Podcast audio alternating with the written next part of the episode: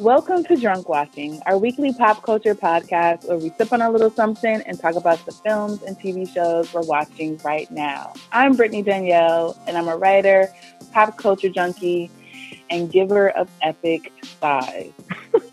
and I'm Andrea Renee, lover of pop culture, Brittany's perennial plus one, and I'm finally back at home. Yay! You made it back home. We definitely made it, yes. It only took a month. Girl. And packing up this weekend. Crazy. Enjoy it while you got it. Uh, before we get started, this episode of Drunk Watching is brought to you by The House of 334, a creative services firm that specializes in beautiful brands for badass entrepreneurs.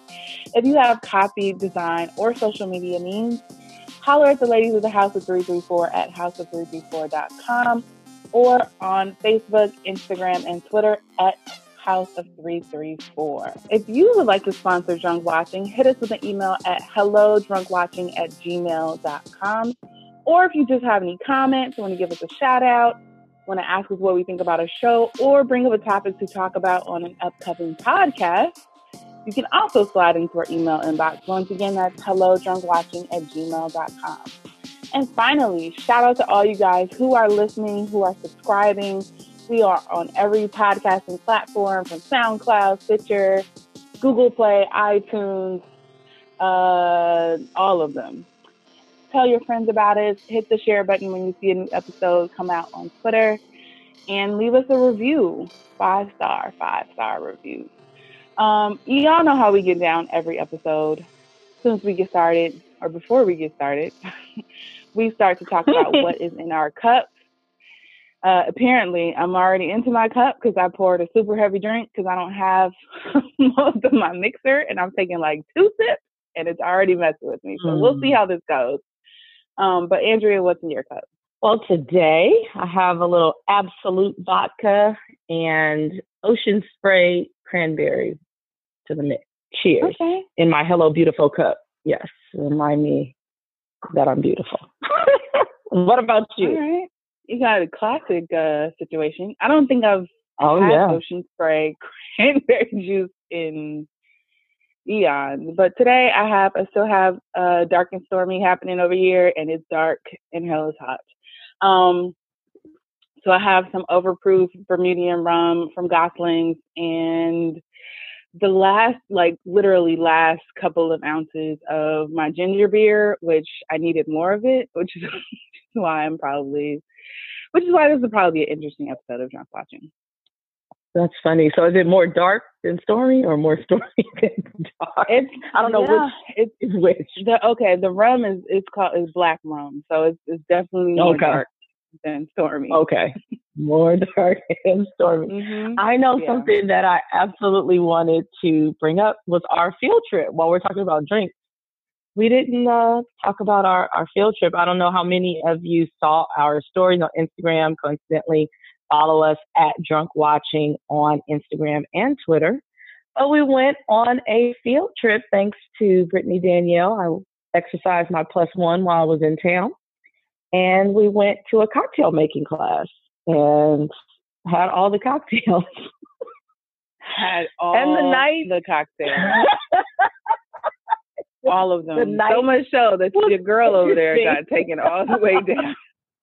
Yeah, yeah, I did happily though, but I, I kept it classy. I kept it classy that's what I do. Uh, but yeah, it definitely caught me off guard. Uh, but I had not had my fill of food that evening. They had little bites here and there, and I thought I had eaten enough beforehand, but um, obviously not. But all the drinks. We learned how to make a what was it? It's a a, a margarita, holiday margarita. Mm-hmm. We made.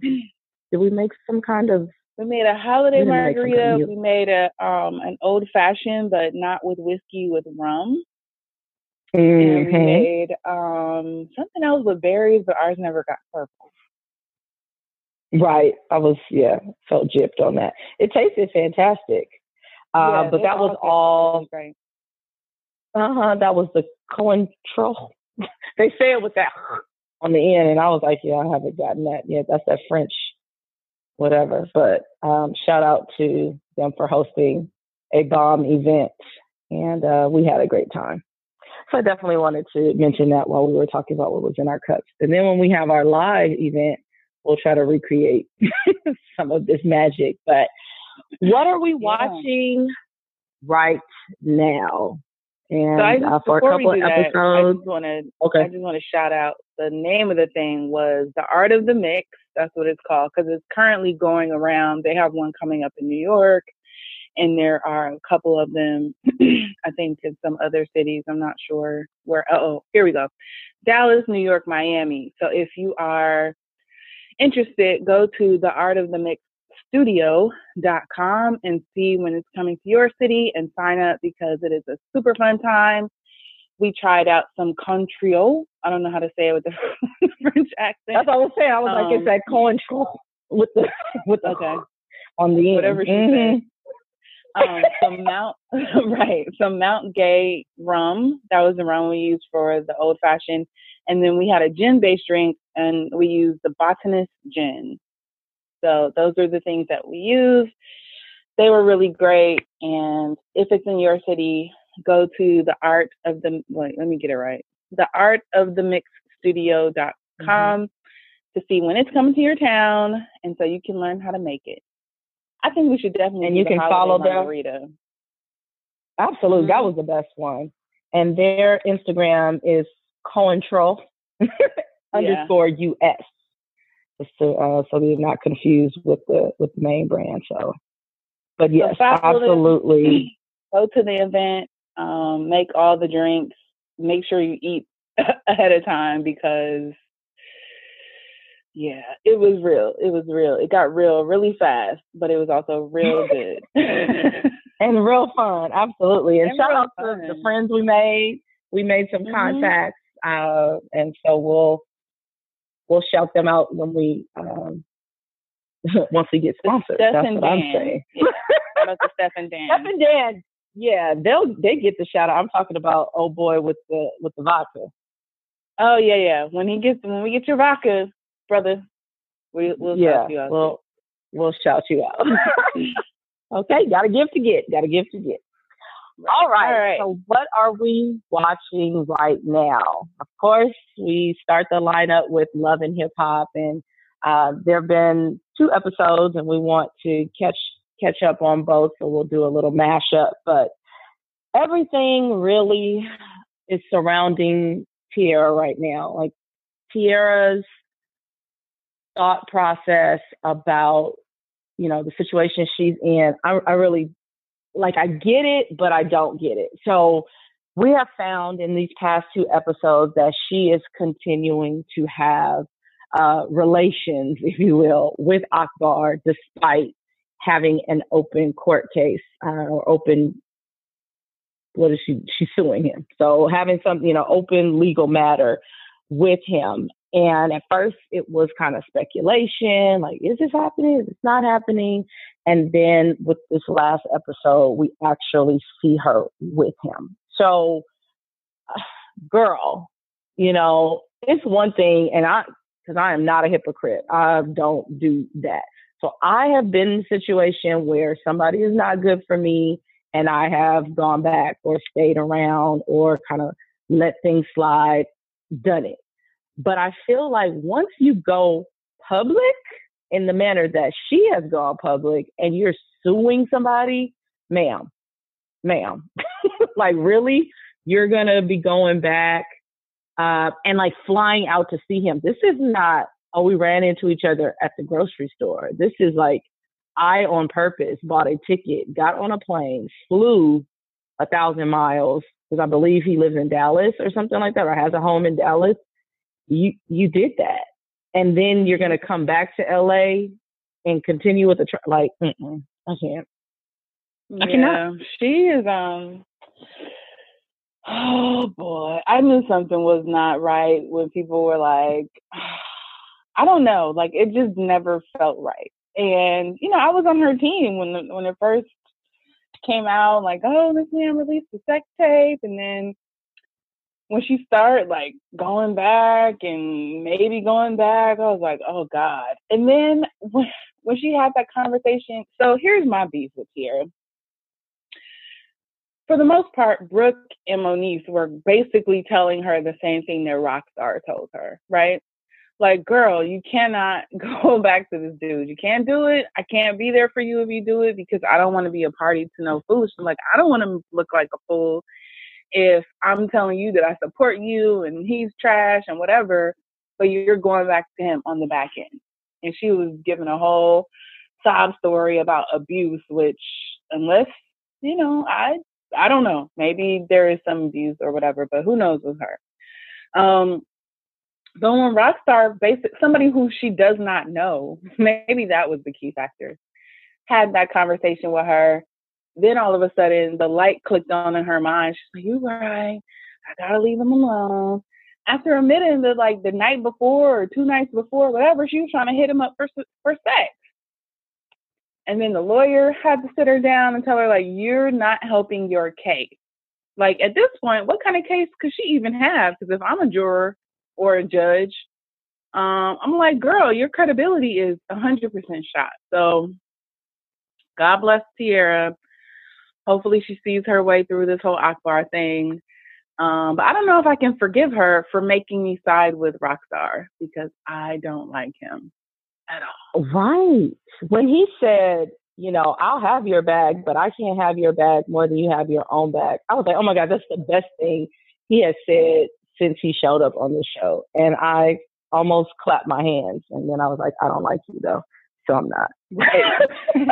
and then he went back to be a messy at the end with uh Brooke. So you know, yeah, he, only, he can yeah. only he can only messy be so so good for so long. Then he had to go back into his messy form. But I, you know, he made he made valid points, and I hope she heeds them. Um, I guess the other big thing from this last episode of Love and Hip Hop was uh, Moni's AD breakup situation.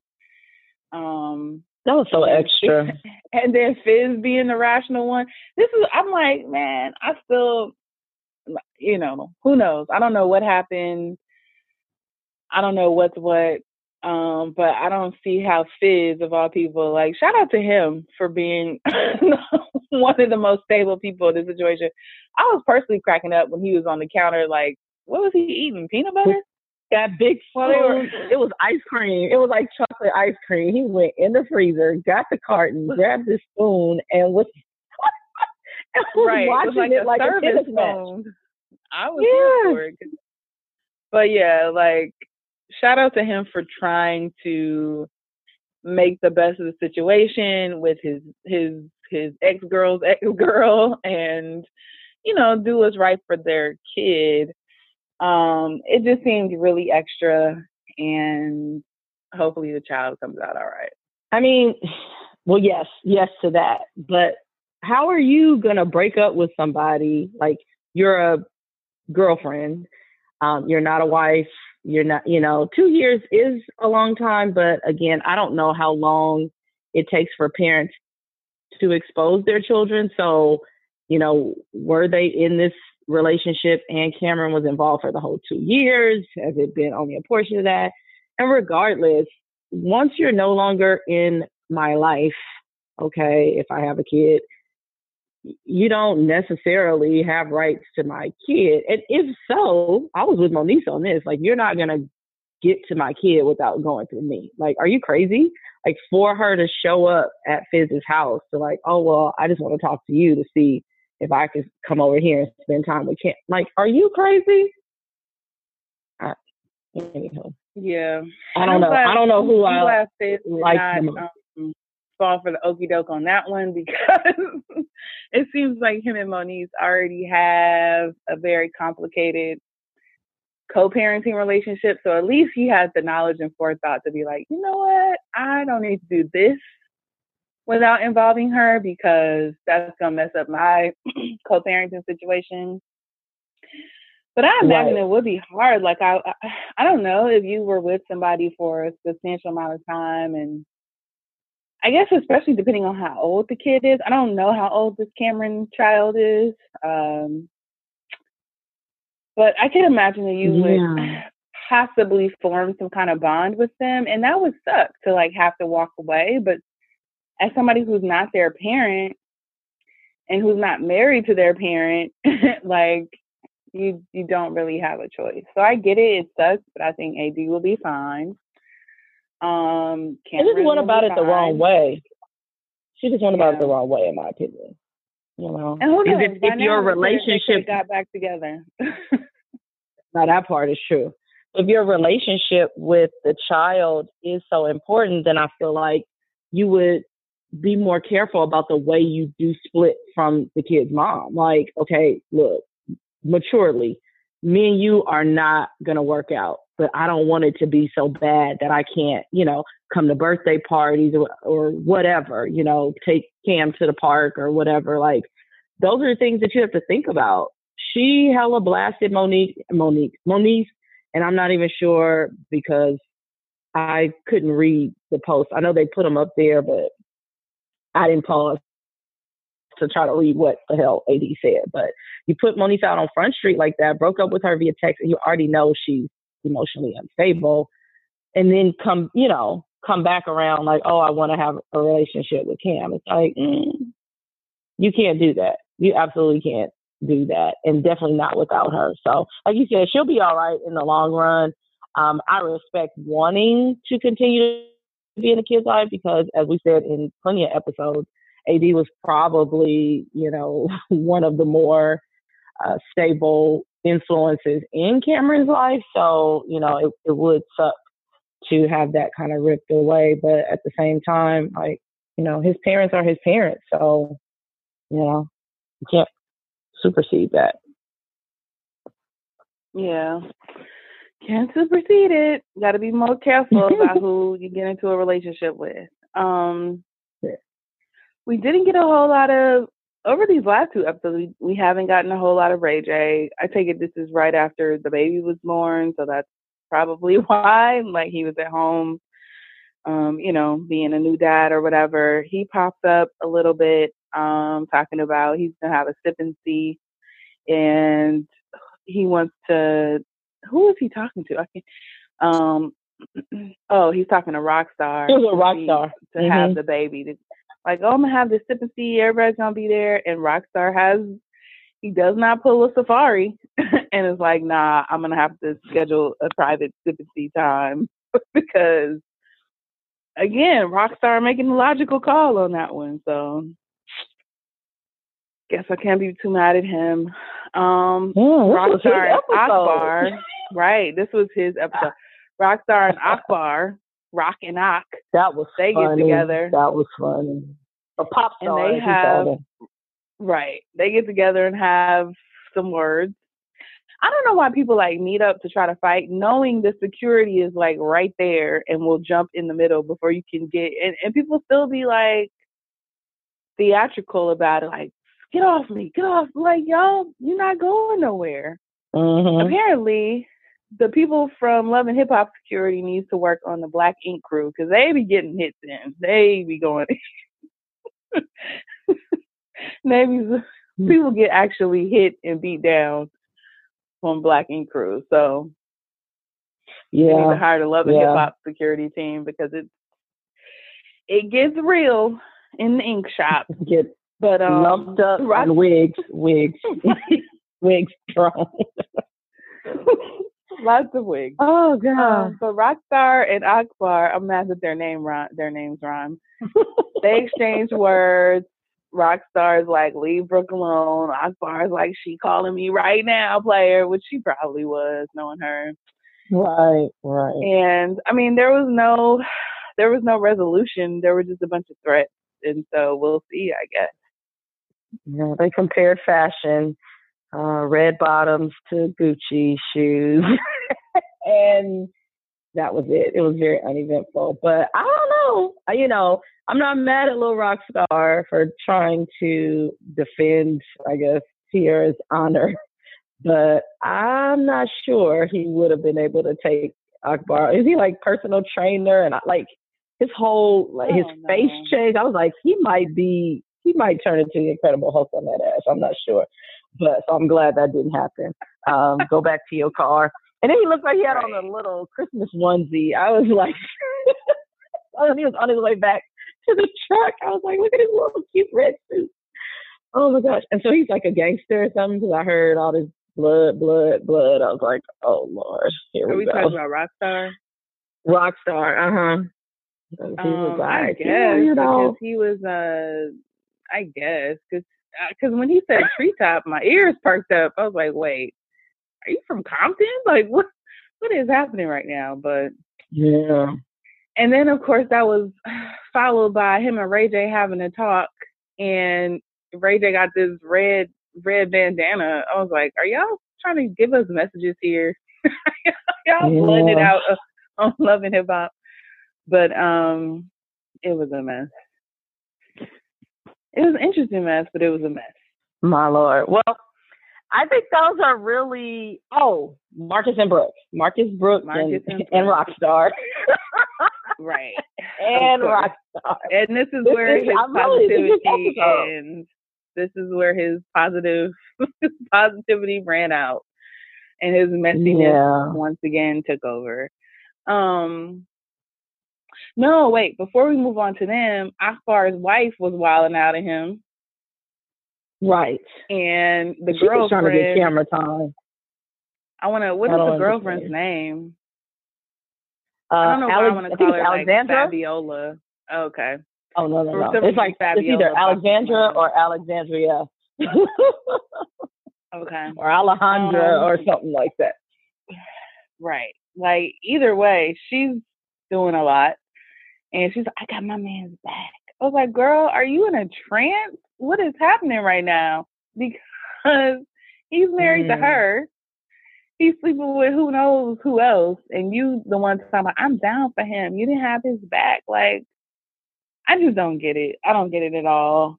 Especially when the two women don't get along. Like, I think if you're going to be in a successful polyamorous relationship, both of your people got to get along. Like, they can't. Y'all can't be beefing for it to still. It seems like they might have been until this latest development because uh, you know the way that you know Teairra came to confront them, Sade wanted you know it to be clear I'm on the top, and then is her, and then you, and then it started to be you know this kind of friction between them. Maybe when it was just the two of them, well, we don't know clearly, but um, yeah, it just seems like she's trying to assert herself at the top of the hill, which, quite frankly, if she really is his wife, then she is. mm-hmm. But when you're cheating, you know, uh, you really don't get, you know, you don't have this position because your husband is cheating. So right. I don't know. She yeah, she did a lot. She you know showed up there like some kind of whirlwind in that the Dallas house, and she showed up at Rockstar's uh, party. And I just felt like, okay, she's just trying to create a storyline for herself because there's really nothing else for her. Now that all the women know about each other, there's there's nothing else. So I think she's just trying to create something. Yeah, pretty much. And that's oh, okay. Finally, Brooke and what's his face, Marcus. Um, they both of them seem like the type where ultimatums don't work really well on either person and yet they keep giving each other ultimatums and, and daring the other person to like break them so marcus meets with her and is like hey stay away from rockstar i don't want you working with him i don't want you talking to him and which you know what he's actually right however when he starts to pull the whole like I'm not gonna let my woman, I was like, oh god, this is not gonna go well. Um, first of all, y'all are not married, uh, so commanding and letting and leading and all that stuff, like y'all not married. Um, secondly, that's just not the way to like if you know that your partner is stubborn and headstrong and doesn't react well to ultimatums, like don't give them an ultimatum. Just say like, hey, I don't think it's a good idea for you to be hanging out with this dude because da da da da da da da. and you let mm-hmm. your feeling, your personal feelings be known about it. Like it would disappoint me. I'd be upset about it. But don't just go straight to you. You're not gonna do it. You can't do it or else. Because where else are you gonna go? Because you know that person is going to do that, especially Brooke. Like you know her. Right. And he was like, go on and play with me and see what happens. I was like, oh, this is getting getting a little spicy. little spicy. But what did she do? Yeah. She went straight to Rockstar. See, well, I don't know yeah, straight, yeah. but she went to Rockstar and not only worked on a song with him, like hosted a party or was at a party or whatever. Like she probably wouldn't even done all of that if it wasn't for Marcus being like, "You can't do it. I forbid you to do it." You gotta stop giving people these ultimatums. Mm, right, and uh, you know because yeah people will even if I, I believe that even if everybody that a person does that to another if that person wanted to comply with what you said the fact that you presented it that way is going to surely just they'll they'll do it out of spite. Like you know let me just see what you're gonna you know what you're gonna do. Or i'm not gonna be a punk about it. You're not gonna be able to tell me what to do. And Brooke clearly has established herself as a petty person. So there's that. Yeah, super petty. And I just feel like it's, I mean, currently they're not married. So whatever engagement they have or may have had or whatever, like, it hasn't resulted in a marriage to this date that we are broadcasting or recording rather so I just don't. I don't know. Um, and he has something even, going on with Amber Diamond, right? Where they're presenting it like it's something. So I'm like, yeah, yeah. yeah. So all that's supposed to come to light on the next episode. Um, how many? I know we. I feel like we say this every week, but how many episodes are there? Because I feel like this is the longest show ever. So much has happened. Right, it should be it's done. ridiculous. Well, yeah, I, know, I don't even know what um, episode. At the end, I think at the end of November, Love and Hip Hop New York starts, so that's when this is gonna run out. Between now and okay, then. so we got a couple more episodes. Mhm. All, All right, right. Well, well on to the next. Go ahead. On to the next fuckery, which is Tiny and T.I.'s T.I. and Tiny's friends and family hustle. So after Tiny filed for divorce in 2016 um, amid a bunch of shit from T.I., cheating rumors, uh, his whole beef with Floyd Mayweather, that whole thing. Um, they decided to break up. And then the following year, a few months later, they decide not to break up. And so now we have a new show um, about the friends and family hustle. So we have, in addition to Tiny and T.I., and I'm guessing like not all of their kids because it's not really going to center on all of them like that. Um, we have Tiny's daughter, uh, Neek Neek or Zonnique, I think that's her name. We mm-hmm. have Toya Wright and Reginae uh, Carter, who is Toya's child with Lil Wayne. We have Monica, who I like to call the mayor of Atlanta. And then we have LeToya Luckett and her husband, Tommy, also known as Tommy. uh, and I think that is all. So the first episode came on this week, started with a bang, because I didn't know. I didn't know if they were going to ease into all of the, you know, rumors and whatever. They just get right into it with T.I. and Tiny talking about him smacking some girl in her butt um, at a club or behind after a show or something. Um, and fun fact, that girl is apparently on Greenleaf with LeToya. Oh shoot! You're right. Nobody. Do you know? Do you know? Super small. I don't do you know, know which, character it is. Mm-mm. Oh, okay. Dang. But she's apparently on the, the show with LeToya Luckett, who used to date T.I. apparently. Who used to date T.I. Right. I was Back like, oh, that's interesting too. I'm guessing it had to be mm-hmm. like in the 90s because Tiny and T.I. got together in 2001, but who knows because the way his commitment is set up, they didn't get married till 2010. so maybe they were off and on. Right. Well, Tiny said it was before her, but you know, like you said, the way his commitment is set up, you might have thought that. Right. And been wrong. Right. Um, so they get into a conversation about him being all on, caught on video with this girl, and and T.I. tries to Jedi mind trick her into being like, "You're not really mad at the video. You mad that people calling you about the video." And, and Tiny's like, "No, I'm mad at you because if you did not act this way, there would be no video in the first place." And then T.I. starts to bust out his thesaurus and say a bunch of words, and they end on positive note. He is so intelligent though. I I'm so torn. Not really, but I I like him uh, you know, when he's doing his social action thing, um, definitely as an artist, um, as a father, as a hustler, like I I'm here for that. Uh, but what I saw last night, I was just like, oh, dude, you know, you have this beautiful family you clearly have a devoted wife, somebody that's, you know, willing to really ride or die. And um, particularly because we didn't mention this, but anybody that's been on planet Earth knows about their legal issues.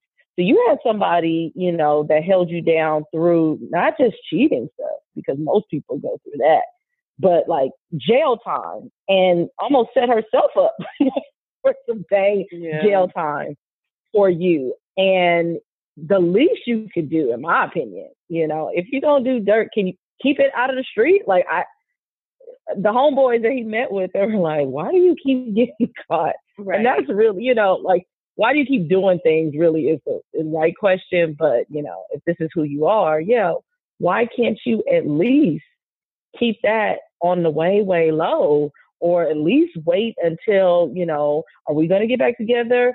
you know, or not. We're going to stay separated, do your thing.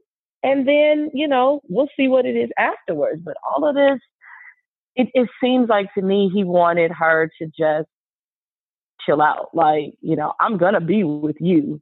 You know, as he said, like, oh, there's nobody that can create this chemistry. If you be with somebody else, I'll be with somebody else, blah, blah, blah. You know, I'm going to be with you. I'm going to take care of our family. I'll be whatever. But I'm gonna also do this, and I'm gonna just need you to to chill out. That's what I got from his whole diatribe, and I I wasn't I wasn't okay with that. I was really disappointed. Yeah, he basically because, because yeah, Clifford Tip is a disappointment. Um, he basically was like, because even when he hung out with Lil Duval and the other dude, and the other dude was like, "So do you want to be with Tameka forever?" And he was like, "Look, you ain't about to catch me. I can, he, but he was basically like, as long as I can do me, which means cheating and not being questioned about it, then yeah, I could be with her forever. And why wouldn't you? Like, if that's the setup that you're gonna have, if you can pop in when you want to pop in and then pop out when you don't want to be in, why wouldn't you just consider carrying that on for the rest of your life? But my thing is like, how is that a positive relationship for Tiny? Like, I get, mm. I get it from Pi's point of view. Like, he probably has been cheating on her this whole time because, or just not being faithful in general because he has two, his two older kids are by some woman, and then him and Tiny's kid is like right under that. Like, they're stair steps. So he probably has been doing this for God knows how long. So why should he change it now? But maybe he just wasn't so blatant and in the streets about it, which is yeah. where she was talking about the disrespect, which I totally get. Like, if you are gonna cheat, don't don't bring it to my doorstep. But if you are gonna cheat and your partner is okay with that, as long as it's not blatantly in the street, then you need to respect that. So he seems to just want to do what he's doing and don't care what she feels about it. Um, and then to have her friends when she goes to LeToya Luckett's house, later on to have the friends be like, oh, not a lot of people know how to stick it out. I give you props for being resilient. And yeah, like, are you kidding me? You giving her props for being yeah. resilient to this bullshit? Like, no, we need to stop doing that. It's not healthy.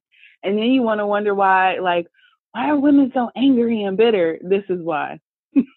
this right here is mm. exactly why people are angry and bitter. Because you got no respect. Yeah. And I mean, with the exception of, well, John Gray and his wife are there. I mean, we don't really know a lot about their marriage. I mean, it looks strong enough. And I assume in eight years they've experienced some things, but they seem to have, you know, a loving, beautiful partnership and relationship. LeToya just got married like a second ago, so um, whatever. And admittedly, before then, had had her share of drama. Monica, look, um, I know she's married, but I have not seen any interaction with Shannon Brown. I was really um, surprised that he wasn't on the show or featured in any kind of. It seems like you know it's her, the kids, and her parents. Like, where is your husband? And I feel like he was in the news or in the blogs um, over the past few years about potentially, you know, something going on. And Toya, I don't know. She says this guy is fantastic. Her her baby's daddy, but you know, she said that about Memphitz, and she's also was married to Lil Wayne. So I really, you know, it's kind of a skewed situation Everybody there. Like I respect. is terrible. Yeah, yeah. You know, I I know you guys are girlfriends, your friends. I, I was having this conversation um, with someone the other day. Like, yeah, you you dish to your girlfriends, but it would really be great to have a girlfriend that actually knew what she was talking about. like, not just the one that's like stay girl or leave girl, but somebody that can actually counsel you from a wise place. And a lot of mm-hmm. women lack that. They don't have that. Um, I'm glad I have that, but you know, they're not as lucky. So yeah, I thought. Uh, yeah, I thought Monica approached uh some sensible advice when Tiny was like, "Yeah, he said, or he's trying to do better, or whatever," and um, I guess Monica must have told her about her dude last year, maybe when she first filed for divorce, because she was like, "I told you about this last year." Um, but yeah, I don't know it it it it does not bode well and i do not like people being on her like oh that's so great that you can stick by him and make it work. Like make what work? If she is right. in turmoil it's not working. It's, it's not working right. It's not working mm. for her.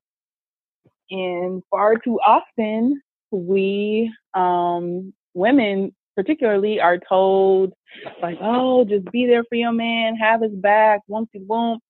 Um, because a lot of people still think like being single is some kind of failure.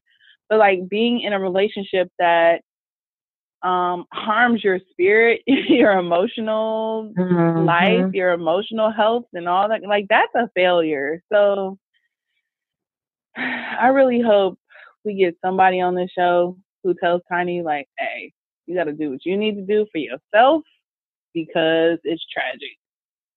Um, it looks like Toya is doing that for her daughter because Toya knows she's been in those shoes. Like Reginae is what, 19? She's supposed to be going to her sophomore year at Clark Atlanta. And now she wants to drop out to be an actor, um, slash to be with her rapper boyfriend. And Toya's like, I already lived this life, and I, I don't want you to live right. this life. Skip that. Um, mm-hmm. But the thing is, like, she basically picked a dude just like her dad.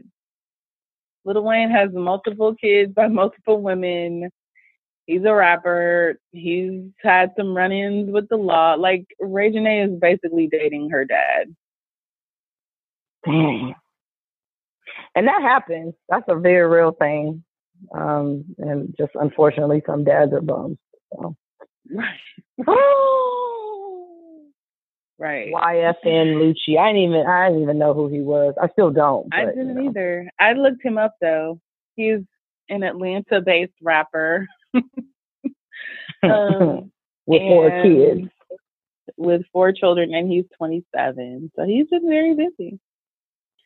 And they look like little children from his Instagram. It's not like he got like a ten year old or whatever. I mean he might, but all the children I saw were like younger than seven. Little children. So good luck, girl. Good luck. Good luck. Um, well, anything else about the the family hustle? no, no, you know. Guess we'll see what's coming next.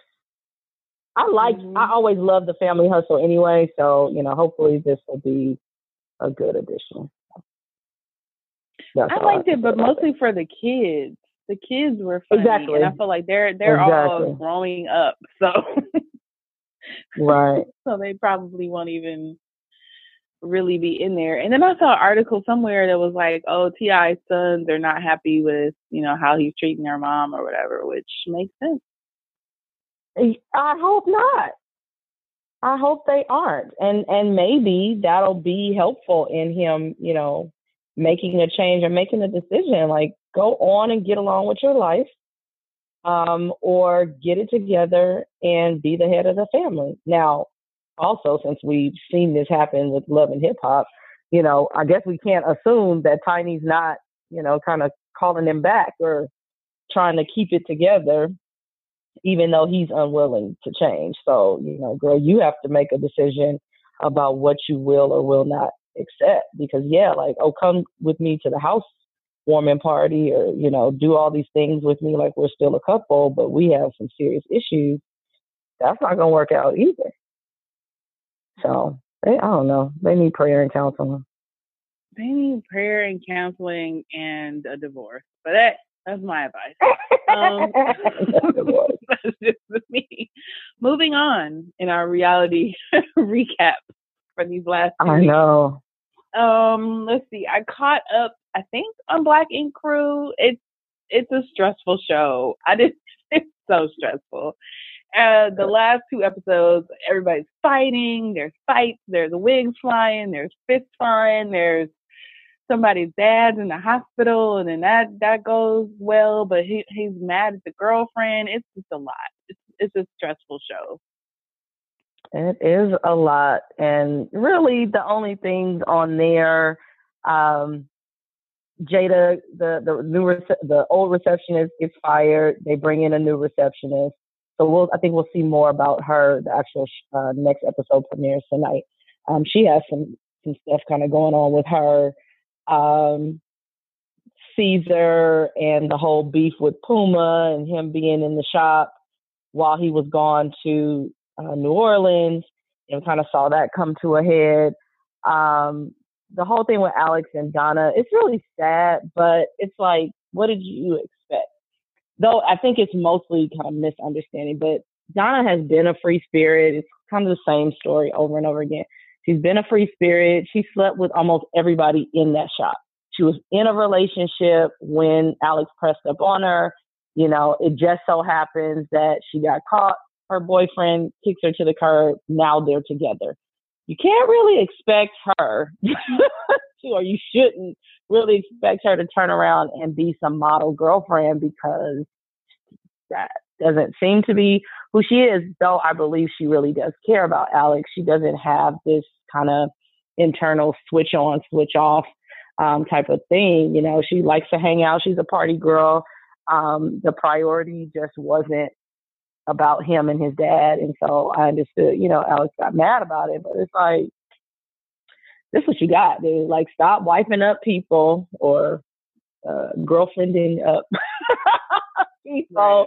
that are not worthy. Like, you know, they they got together, and it's not to say like, okay, if you cheat with somebody, you know, or you're messing with somebody that's in a relationship and you guys wind up together, usually, you know, kind of the the adage is they're going to cheat on you. Like you really shouldn't expect more than that. Um, now that doesn't necessarily have to be the case. You may go on to have a loving, fruitful, monogamous relationship, but but give it time to get there. Like they just you know, kind of did their little side under thing last at the end of last season, and now you know you're in this full fledged relationship. Like, I think they still needed time to really get to know each other, to date, to whatever.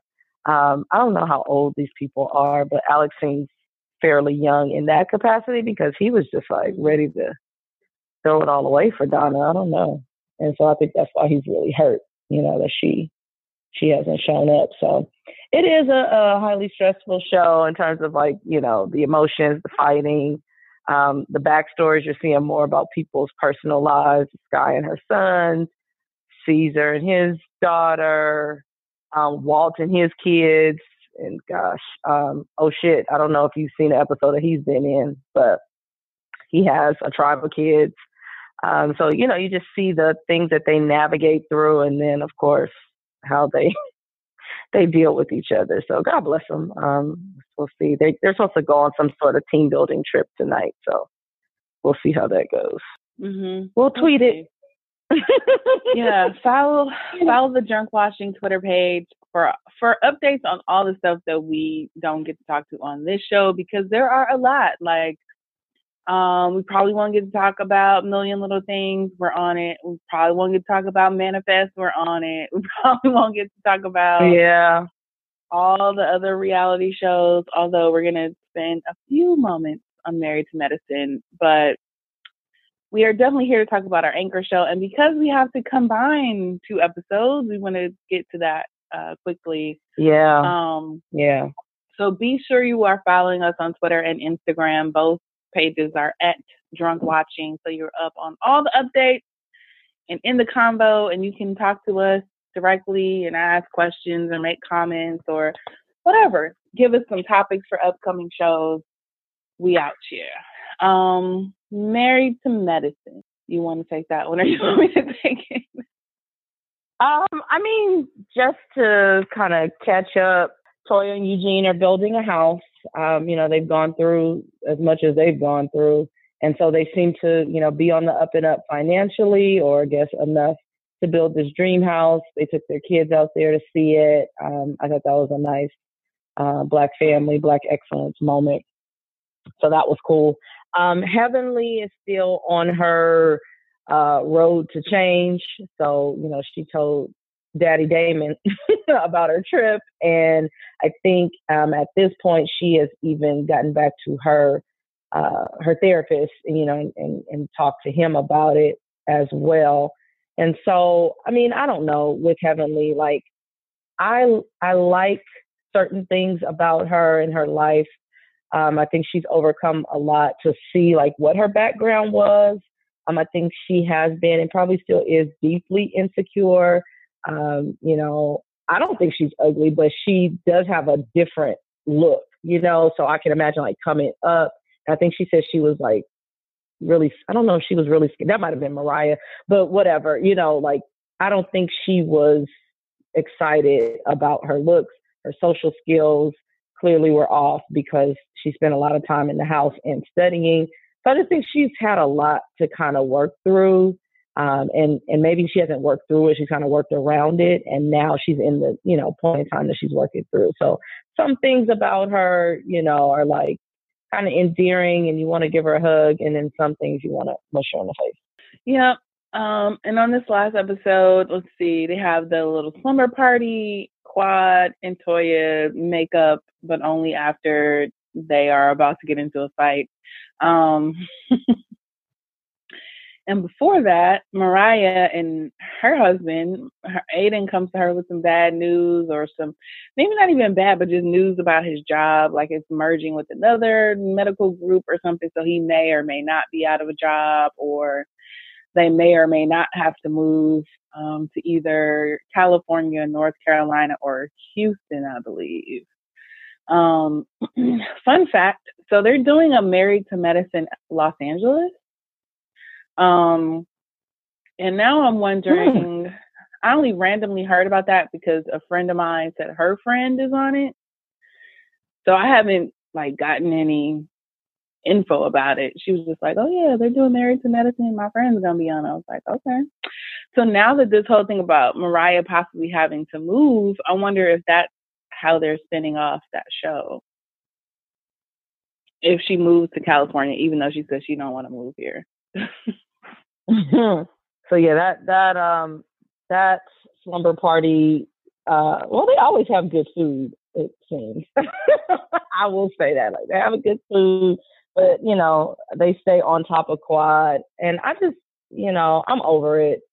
Um, Quad has never been an oversharer uh, about her her business or her life, and they're like pressing her so tough. When I'm like, what else do you need to know? Like they were having marital problems.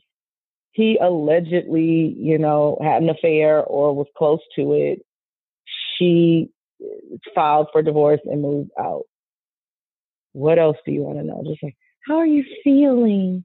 What are you doing? Like, look, be my homegirls and get my mind off of it. If I came here to, you know, pull up, drink, or whatever, that's what I'm here for. I'm not here to be pressed. Um, and particularly, you know, when you know, unfortunately, some of the folks in the circle aren't necessarily there about her well being, you know, they just want to be nosy or they want to have the opportunity to gloat because, you know, been a pain in, in the ass too over the years. So uh, I'm sure she feels something about that. Like, dang, now I have to be vulnerable in front of these same people that, um, you know, I may have made fun of or or whatever uh, about their relationship. So, ah, we shall see. We shall see. We that, shall. But I'm like you said, I'm tired of that storyline. So hopefully this will be the last of Quad versus everybody trying to get the tea, and um, we can move on to something else because that is boring. Like, how many times are you gonna? I just like stop asking me. This is what I don't get. Right. Y'all, they all know that they're messy, and then how can you be so offended when somebody doesn't want to yeah. share their personal business with people who are known messy folk? Like, I wouldn't tell them anything. Not a thing. Ever. Mm. So to uh, keep pressing her about it is just ridiculous. But it seems to come to some conclusion. Her and Toya cry it out after arguing it out, right. and then they're they're apologizing apologizing to each other. Now Toya needs to do the same with Contessa, um, because if I was Contessa, I wouldn't. She seems like she has a regular life with the actual whatever, I would not even want to be in that circle. But go ahead, girl. Good luck. Okay, we are here. We are here for our anchor show, our one of our favorite shows, maybe our favorite show right now of the fall, yeah. although there are some contenders. Shout out to Manifest and a million little things. Um, but we are definitely here for This Is Us and all the twists and turns that it has taken us on on the last two weeks because this is another uh, catch up show for us. Last week was just amazingly busy and, you know, it didn't happen. We didn't get to recap episode four. So on this episode of Drunk Watching, we are recapping episode four and five. um, so let's get into it. Uh, in episode four, episode four was all about Jack and yeah. kind of uncovering Jack's um li- not even all of it, but like a little bit of Jack's time in Vietnam, um, and Jack's childhood. So it opens um I think it opens with them in combat, right? And Jack is kind of like excited to go home. No, it opens. Well, it opens with the shot of him showing up to see his, his brother, brother, but we don't know. Yeah, we don't know anything. So we start and end in the same, you know, same place with but... the same scene. And I feel like at the end mm-hmm. we still don't know anything about no, Jack's brother. No. we just saw his face. When they were, yeah, because when when the scene opens and Jack like pulls up on his brother and the dude is like, you know, you see him from the neck down and only from the back, but you you're looking at Jack's face. So I didn't mm-hmm. know if we were gonna see him and like he was disfigured or yeah. Mm-hmm. That's what I that's was what I concerned about. but none of those things happened. So, because because Jack's expression changes so much. Like I didn't know right. what we were supposed yeah, to be seeing or feeling in that moment. Yeah. they like to play with our emotions. They they really they do. do. And these last two weeks have definitely done that. Um, so cut to Jack and his his unit, I guess, in active combat.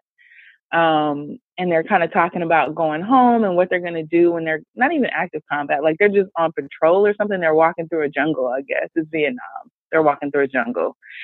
And they start talking about kind of what they're going to do when they get home because they have like 90 days left before they go home. And I immediately thought, whenever somebody talks about um, in a movie about war or in a show, you know, like a gang member, any kind of conflict, I'm like, oh God, these people gonna die. Like these people are going to die. So that immediately made me feel worried. Like the black soldier is talking about going to try out for baseball and being Willie Mays or somebody, I forget. Um, and then Booyaka, a, a bomb goes off uh some shots are fired somebody gets blown up and it's it's old boy. And i forget his name because he pops up again but i think it's, is his last name johnson or something like that? I don't i don't remember those details. Okay. Sorry. But yeah of course his foot gets blown off and i guess that's better than being dead. So because i I think I was shooting that night, and I was like, "Oh, he's pretty. He's gonna die, right? Because he's talking about going home and trying out for baseball.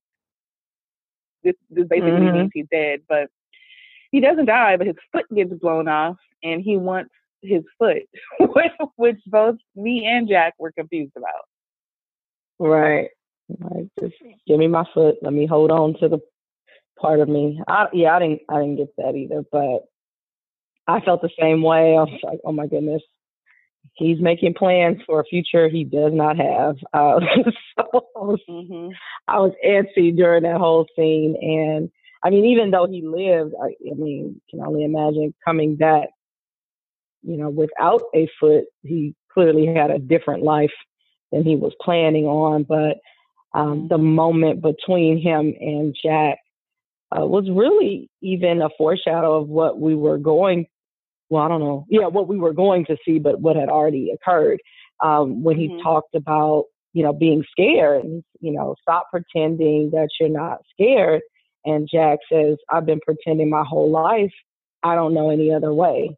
And I saw a lot of people, you know, tweet and retweet that quote and their responses to the quote. And it was pretty heavy, uh, you know, because in a war situation, clearly, but people just in their everyday lives, like, you know, the whole fake it till you make it, um, you know, type situation. Like this is how many of us live day to day. Like, yeah, you know, I don't know what's coming or uh, maybe I do know what's coming, but I have to keep putting one foot in front of the other anyway. And so it really showed, uh, you know, his courage and how brave he is. And of course, we, you know, find out just how brave, God bless him, right.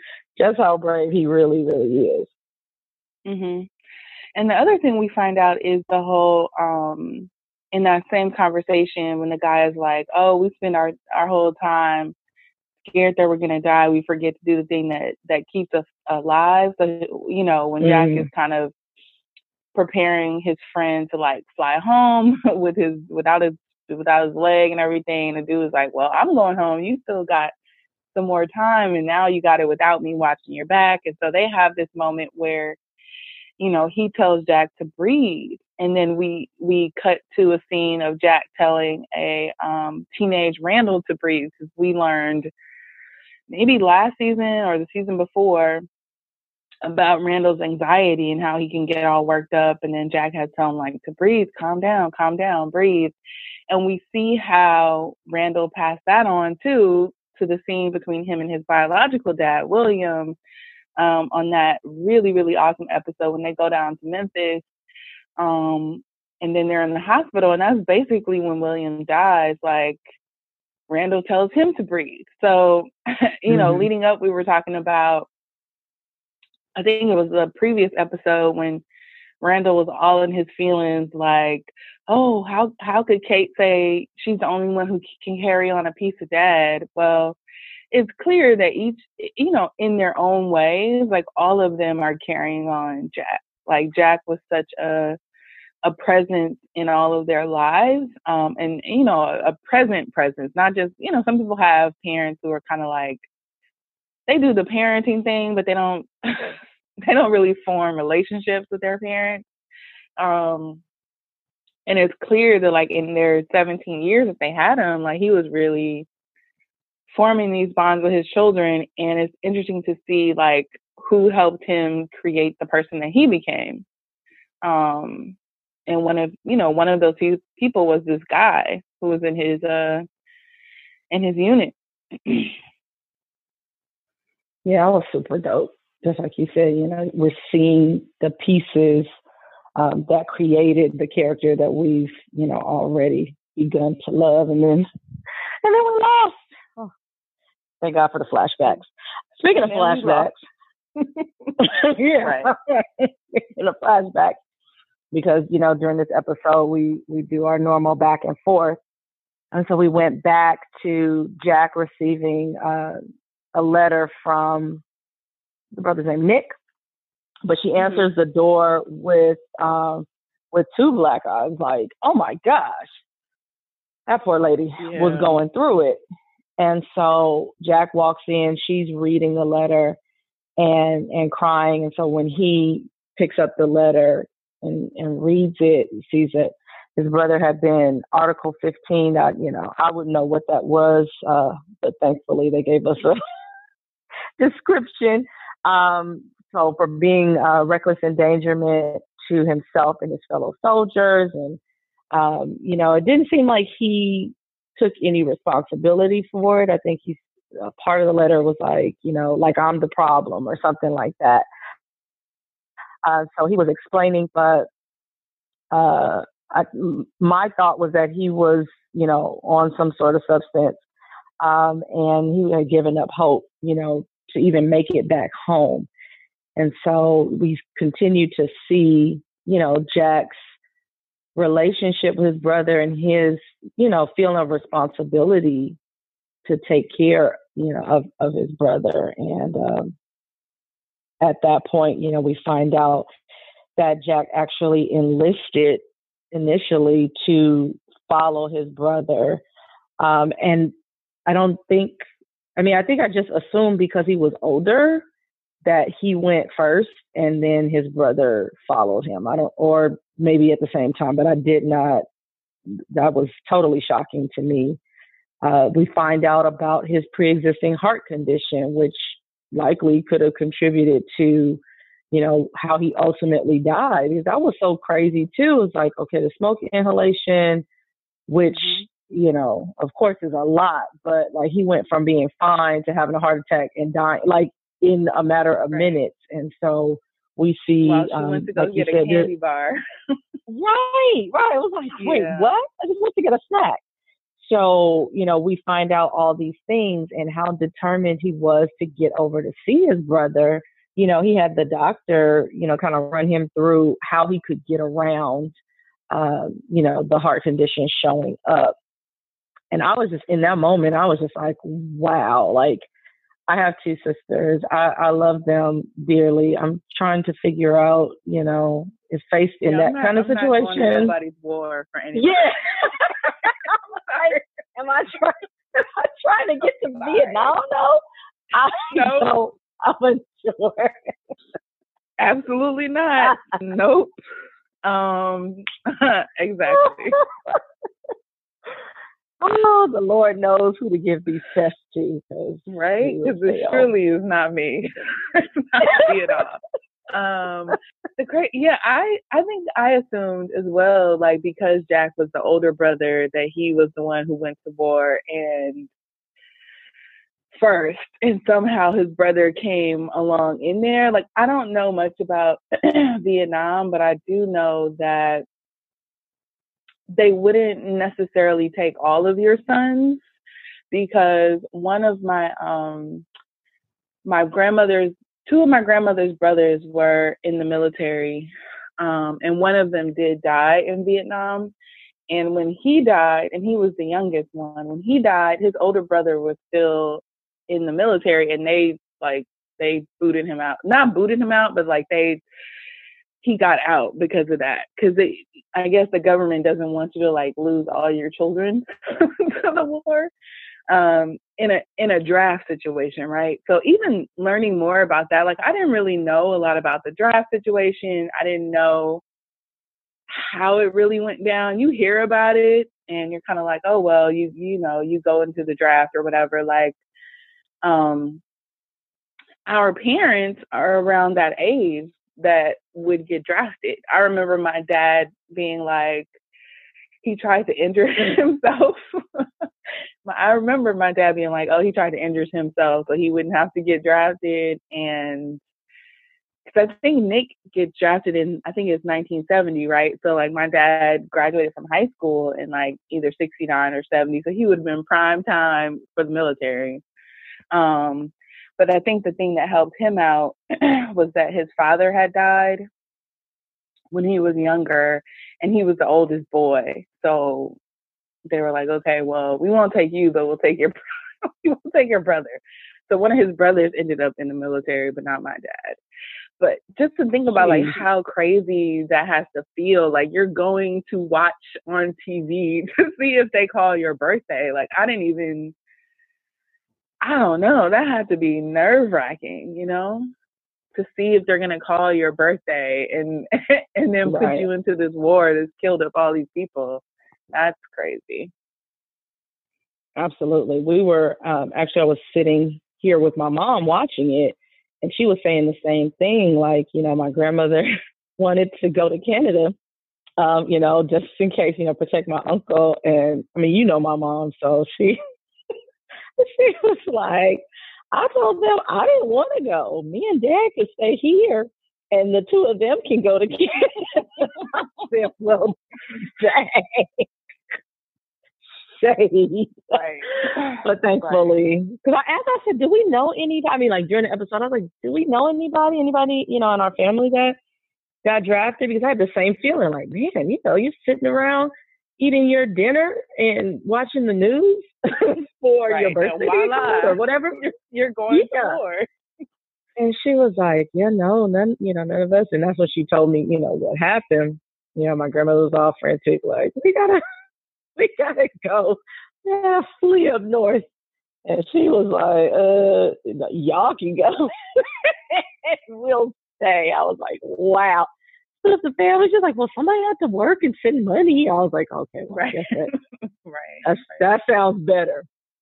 But yeah, yeah, I, I couldn't imagine that either. I mean, we were, we've been alive for war situations, but not and I don't remember, you know, any type of draft um, situation. Right. So that in and of itself, like you said, that had to be um, nerve wracking. And, and for some, I mean, Nick appeared to have been, I don't want to, not weaker, but just no, needed a little that. more assurance. I would, I would, you would, say that? Okay, I would say that. Okay, um, I'm no, trying to offend the, anybody. No, no, maybe not the word weak. He just didn't seem as strong, but that's yeah for the week. He didn't seem as confident. There you go. Okay. Because even when um the only time that he kind of and Jack was always his protector. And you know, there was that scene where him and Jack were playing uh playing catch in the yard and Jack like accidentally hits him in the in the face with a ball and like bloodies his nose and breaks his glasses and they're like, "Oh my god, let's fix these, fix these before dad comes home." because by that time their dad is like a complete abusive jerk. Um, and then the dad doesn't even notice. he just he just like pick up right after all of that. Yeah, right. Because he's because he was probably drunk. Because he was drunk, I guess. Right. Which which brings up more questions because when we flash back to when Nick is born, um, their dad tells his dad that he doesn't drink. So now I want right. to know what happened. What happened? What happened between? Yeah, it's like all of it transferred. It was like the granddad mm-hmm. was this jerk. They're praying that the baby doesn't, you know, isn't born on his birthday. Um, mm-hmm. and then ultimately we see Jack's dad is, you know, has become the, the drinking jerk. Um, mm-hmm. And then, you know, a generation later, Jack is the drinker, but, you know, thank God he's not the jerk. So uh, right. it just kind of keeps filtering on down. So, yeah, that is, it definitely is a story there, mm-hmm. but you can tell that that relationship, the, that father son relationship at the top, or at least, you know, the, the first one that we see with the grandfather and the dad, is like it's missing something. It's missing a whole lot.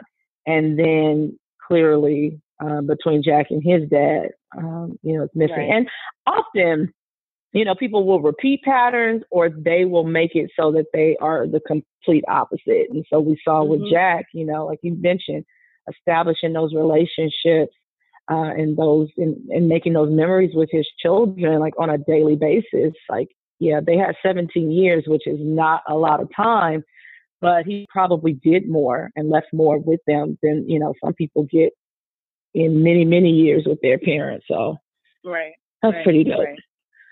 The thing that i was going to say about that was like the one time nick did try to sort of be the superhero like when him and jack had that conversation about superman and clark kent and nick was like superheroes don't wear glasses. And he's like, what about Clark Kent? and, and so like that night, the dad came home and was arguing with the mom in the kitchen. And then Nick is the one who hears it first and wakes mm-hmm. up and mm-hmm. is like, leave her alone. And then his dad was about to like hit him. But previously to that, Jack had told him like, oh, I'll never let him hurt you or I'll never let anybody hurt you. And then, you know, Nick's about to get hit. And then boom, bigger Jack pops up and the dad doesn't. I mean, even though the dad is like bigger, he could have probably hit Jack too. He he just doesn't. Maybe he sees something different in him. Mm-hmm. Can't intimidate him in the same way. Um, and then Jack gives uh it was like the little things, right? So when Nick gets out of bed, he leaves his glasses. Like that's his Superman moment. Mm-hmm. He goes into the kitchen like like no glasses, stands up to his dad. his dad's gonna flex on him and hit him anyway. But Jack stands up right. and you know, in the middle gets in the middle of it, the dad decides to like, oh, you three deserve each other. And then Jack gives Nick back his glasses. So he immediately goes back to Clark Kent. Um, Clark Kent, right. And I feel like he just kind of stayed that way for their whole relationship. Like as soon as they hear that his his birthday is called, Jack is like, "All right, here's the plan. We're gonna go to Canada. I know a guy. You're gonna get a license. You're gonna get whatever." And then Nick decides not to go through with it because of his dad. Like his dad, when they're leaving, or like when he hears that he's gonna be in the draft, his dad kind of sounds worried or whatever. Like because when they get home, he's like, "Make me proud, son." It wasn't any. Um, he didn't give him any put downs. He didn't say any like, "Oh, I bet you're gonna go over there and whatever." Like, because previously he had been putting him down, like, "You need your brother to look out for you all the time. You need to grow up." But when he hears mm-hmm. that he's gonna mm-hmm. go into the war, he's gonna like, "Make me proud, son." And so, the day that they're leaving to go to Canada, Nick is like, oh, dad's never going to talk to me again, which in hindsight, that probably wouldn't have been a terrible thing if you were alive. Mm-hmm. But, you know, people want, people want their parents to be proud of them and they want their parents to love them, um, even if their parents right. are terrible people. So he decides to make a choice that ultimately was not the right choice. I think. Well, we don't know, but it, it doesn't seem like it was the right choice for him to to go into the to the military. Right, right. So I mean that that's the gist of uh, episode four. I mean, after he goes, uh, oh, you mentioned uh, in one of the other flashbacks where Nick was born and Jack and his dad have you know that moment where he tells him, you know that uh, big brothers look out for little brothers and that's their only job. And I, you know, definitely what you just detailed and what we saw is like he took that very seriously. Like I won't say too seriously, but almost too He's like super big brother, okay?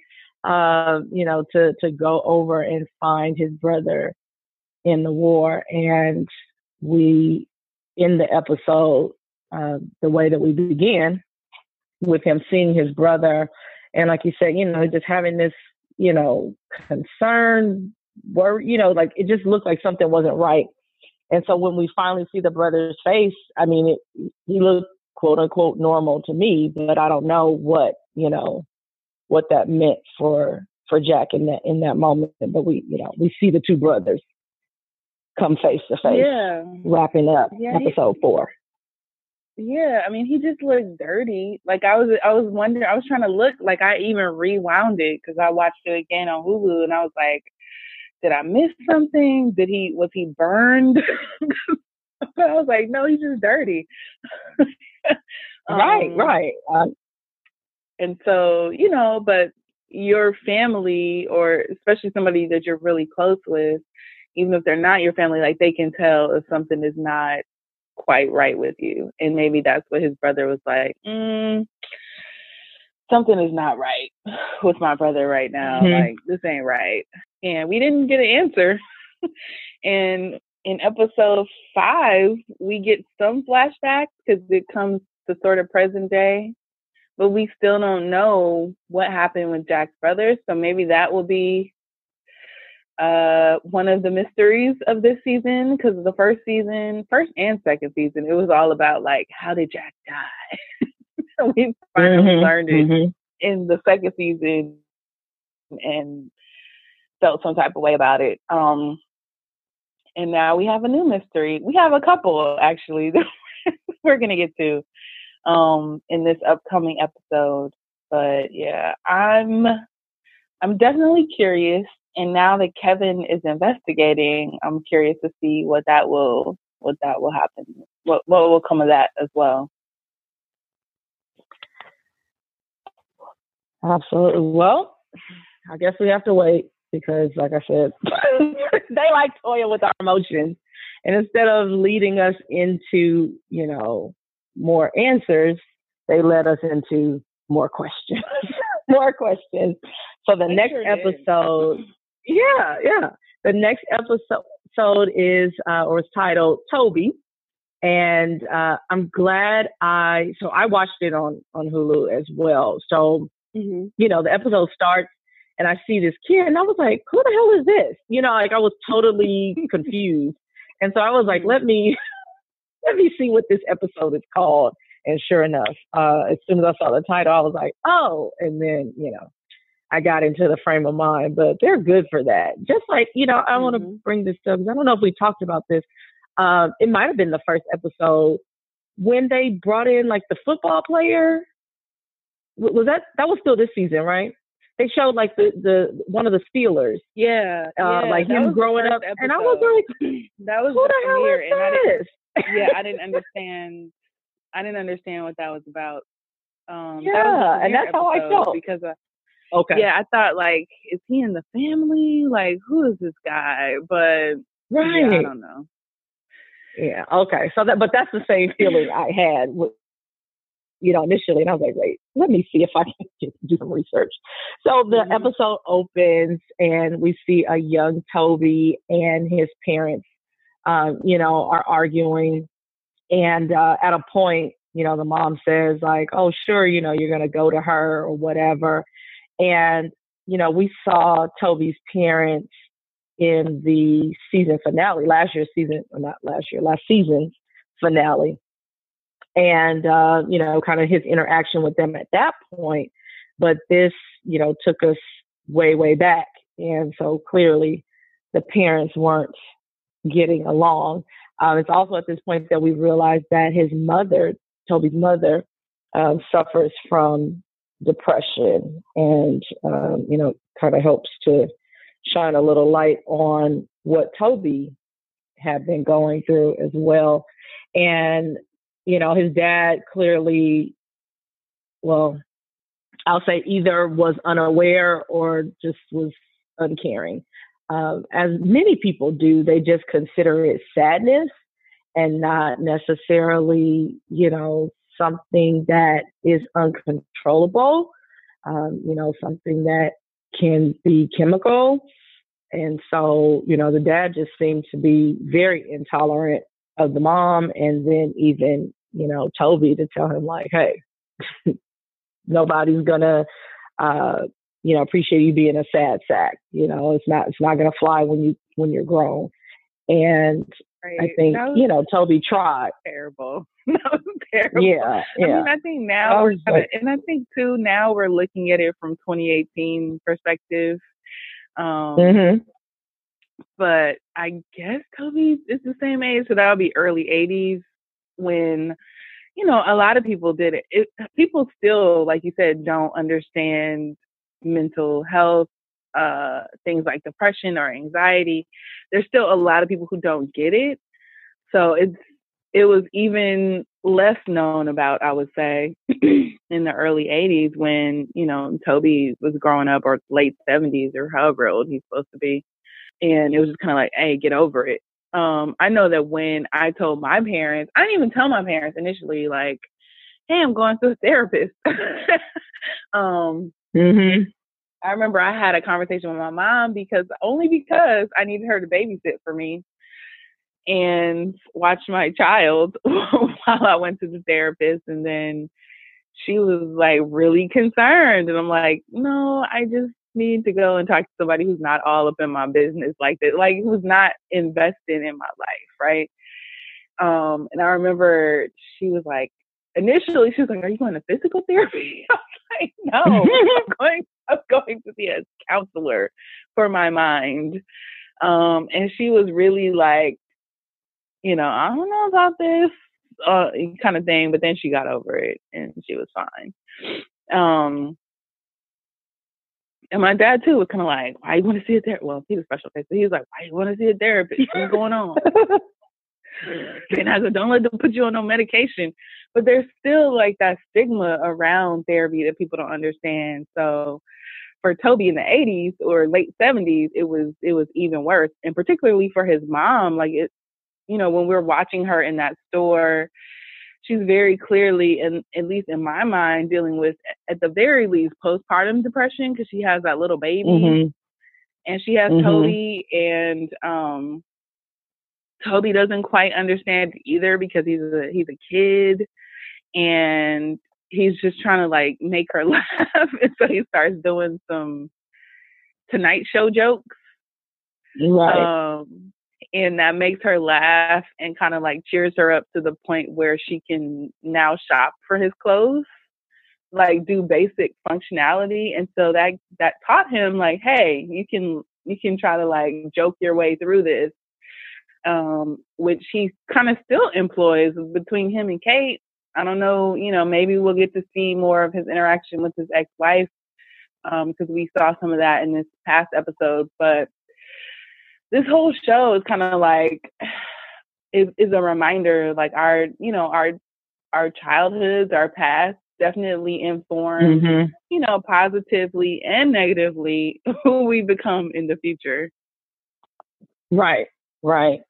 And so, um, you know, I just want our, our listeners to realize we, we, we switch formats. We're going to talk characters at this point for episode five, right? we're we going to just go straight through? Yeah, because episode, well, it was easy because the last episode was just all about Jack and Nick and the right. war. and this one brings everybody back into it. And so the way I took notes was just by character pairs. So we have Toby and Kate, we have Kevin and Zoe, we have Beth and Randall, and Rebecca and Miguel. So even though all of those things kind of pop in and pop out, like I think it's more helpful to talk about each grouping because yeah, you know, no, I just want to make up, sure that they follow us. Yeah, yeah. Because when they show up, it tells a coherent, co- coherent story, even though like how we see it on the screen is like this scene is this, this scene is this. Mm-hmm. Yeah. Mm-hmm. So, um, speaking of Toby and Kate, you know that's where we are. They are waiting for news uh, about their uh, their IVF procedure. So we ended last uh, episode with eight eggs and then uh, they were waiting on news about which eggs were fertilized, and I think they went from eight to three. And then mm-hmm. from the three, you know, did any of them take? And they got one. And then she had to, um, um well, they had to implant or I wanted to say upload. Um, both. They did both. They right. uploaded it into her body. There you go. and so, you know, the the last bit of news was, you know, hey, are is she pregnant or or not? Uh, but between all of this and, and waiting for that last bit of information, they decided, you know, you're going to go to work, I'm going to go to work, and, you know, we'll get this news together tonight when the doctor calls. Well, Kate goes off to work, and I'm glad you noticed this because I was like, what are they saying? It wasn't an Adelegram. I didn't know what they were talking about. I was like, "This some yeah. news." I, I, I figured it was a singing telegram, but I was like, I don't right. know what they're saying. I, I have no idea. A telegram. Okay, so she was she became Adele. I was wondering, like, yes. why is she looking like that? I mean, I thought she was nice, all, and the guy's response, yeah, was I, over the top. Was, like, oh my god. Yeah, I was slightly confused um, when they showed her all dressed up because the show often flashes back and forth. I was confused right. about whether that was present day Kate or was like this is Kate a few years ago. Um, I I couldn't tell, but apparently I think that was present day Kate. Yeah, right. Present day Kate. I'm she still just, I'm still not she just totally was dressing up. Okay. Yeah, because I was like, yeah. maybe because we haven't seen Kate working in a very long time, so I didn't know where this came from. That was the thing. Yeah, yeah. Because and then she explains. Mm-hmm. No, I was just saying she explained to the guy, you know, when things go bad for her, when she gets sad, she shuts music out of her life, and you know, she's kind of had a tumultuous time between, you know, being pregnant originally, losing their baby, so on and so forth. So, um, I think that's you know why we've seen this break. But yeah, it, no, it was definitely confusing to see mm-hmm. her show up in this get up. And then even when they said that, I did not equate the two. Like, oh, a dele. I was like, what's a telegram? That's what I was thinking. I was thinking a telegram. And I was like, are they saying telegram? It doesn't sound like it. It's a telegram. That's pretty cute, but I, it, it totally missed me. Totally the only reason it clicked for me is because of her hair. Like her hair was kind of like side swept into one of those classic mm-hmm. Adele styles, and you know, I'm Adele's, you know, a great singer. I haven't gotten into all. I tried, and it just wasn't my jam. So I can't tell you. Yeah. Besides, hello. She didn't. Hello she didn't sing one side. that I knew. exactly. So right. it wasn't like she did hello from the other side. I was like Adele. I just really was listening close, and I I used my context clues. I used to tell my old students, and that's what we had. And then Telegram. Wonderful. I'm so glad we're. I'm glad I had you. Uh, so, okay. Meanwhile, you know, Kate is off delivering an Adelegram, and Toby is supposed to be at work, but he has gone off in search of how to get back on his pills. Uh, and the pharmacist is like, hey, you have to talk to your doctor. And he's like, hey, that's not gonna work for me. He's like, I just I just need a prescription. I was like, oh yeah. no, Toby. And so, okay, side note or kind of an yeah. adjacent note about, you know, marriage because, you know, clearly that's something that we both want, you know, healthy relationships and mm-hmm. marriage and family. But this is when, you know, I get concerned about, you know, not about actually doing it, but, you know, how people just kind of jump into things because I feel like right. this is real life. This is real life stuff. If you can't tell the person that you're with, like, I mean, what he did, I thought was like honorable and admirable. Like, okay, I'm going to get off these mm-hmm. meds so that we can do this. Um, but I need help. Like, and I'm not going to be able to stay off of them forever. Right. I feel like that's something that you have to share with your partner. But at the same time, you know, she's been so fragile. I guess he's probably thinking like, you know, we're both fragile, but you know, I'm able to kind of carry this more, or maybe it's my responsibility to do and all of that jazz. And, you know, what's the point right. of having a partner if you can't like share the load or lighten somebody else's load. Like I would hate, hate, hate to be in a relationship where somebody felt like they have to constantly save me at the expense of themselves. I think I feel that way from um, a million little things too. And I don't know if you've right. gotten caught up, so I won't go any further. But that, you know, that is a point right there. Like with your spouse, you feel like, oh my, I have to hang myself to save them. And that's, that's not going to work because that'll kill the other person. Like if something happens to you. Right. Isn't that what William basically right. tells Beth? And he's like, pretty much. He's trying to prevent that. Like, stop mm-hmm. being stop being in the background. You've done this long enough and you need help yourself, which is something we see in this episode, um, especially. And she, both her and Toby, um, and I guess Toby comes to that place only because he's driven there. Like he eventually mm-hmm. gets there, but only because he can't conceal what's going on with him anymore. And I think that is mm-hmm. so um typical, I would say of men, but not even of men, of like people who are people. Mm-hmm. yeah, people who are used to being the strong one. Um, and who are usually counted on for being the strong one. Those people are usually pretty weak. Like not weak, but like they're not as strong as people think they are. They're just good at pretending, right? Mm-hmm. And so Toby as a as a little kid, which is why I think we get to see that. Like he starts to be the strong one for his mom, especially because she's mm-hmm. in this toxic relationship with his dad. She's going through her own thing aside from, you know, maybe postpartum depression and other types of depression. They look like they have, at the very least, uh, a dysfunctional marriage and at most right. maybe abuse happening. Um, and so Toby learns that he need, he can he can make her laugh, so he learns that. And through that, like he can be the rock for her. Like, oh, let me provide this normalcy for my mom because my dad is trash or whatever, right? Right. Um, and so right. He, he goes on to be that for I'm guessing his first wife, Josie. And then when that comes tumbling down and he gets off the medication for whatever reason that we haven't quite learned the first time, um, and then when he meets Kate in uh not quite Weight Watchers, whatever meeting um, he immediately becomes that for her, like immediately, right away.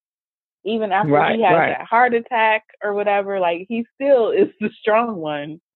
Um and trying to make sure she's okay. So he he just kind of slides into that role. He decides to do this thing that he shouldn't do. I'm I'm guessing like if he would have had a conversation with Kate and his his psychiatrist, they could have weaned him off enough to get his sperm count. Like they could have done some things, but he was like, "All right, I'm gonna take right. my team. I'm gonna do this.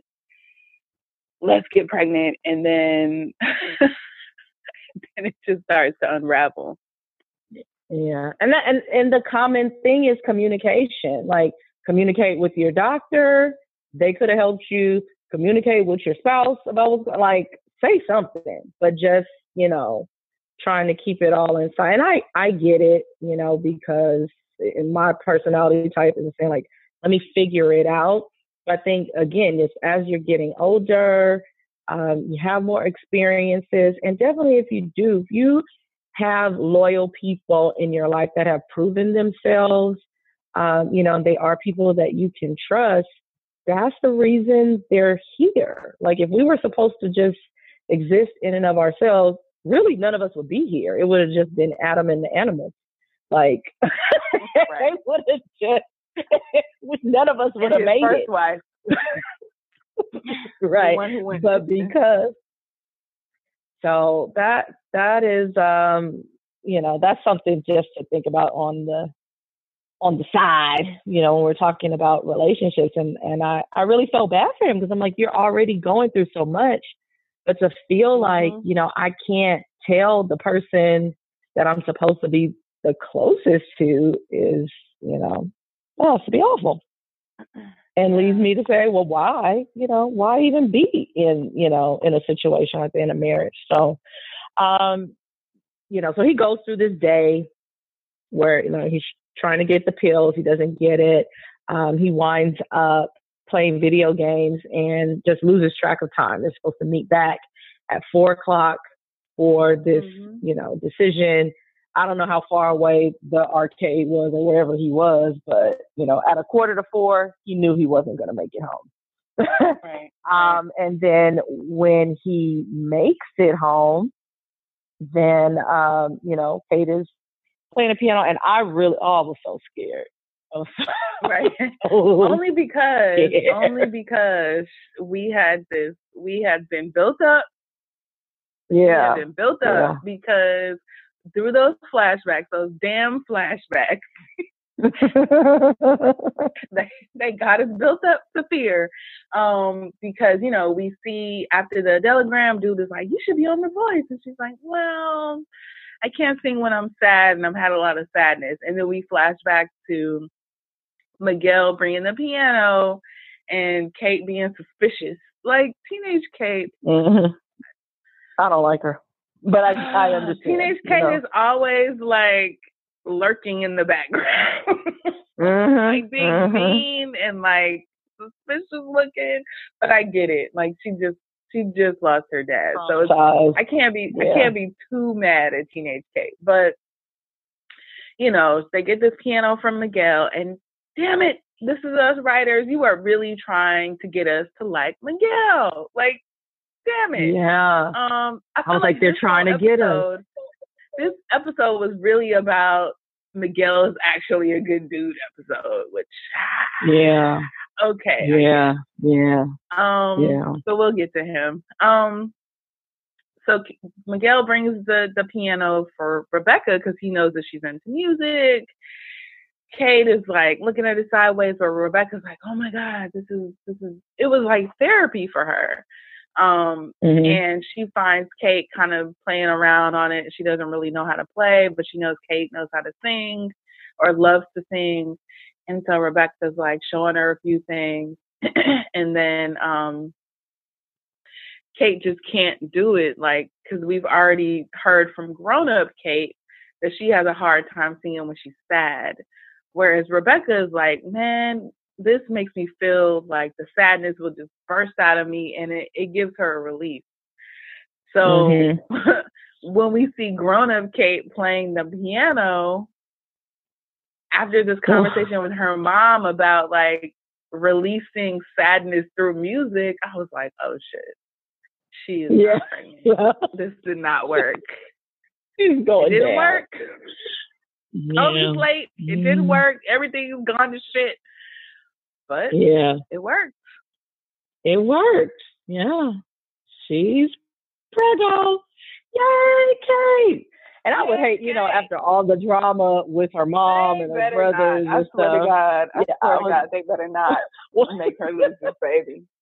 Yeah, so I was just like, thank God that she, and well, she's at least gotten to this point because you know they were so against you know, the process and all of that. So I was like, at least mm-hmm. it yielded what she wanted at this point. Now, of course, you know, we got to get to a smooth delivery. So Kate is pregnant. Yay, in the middle of our celebration, Toby freaks out completely.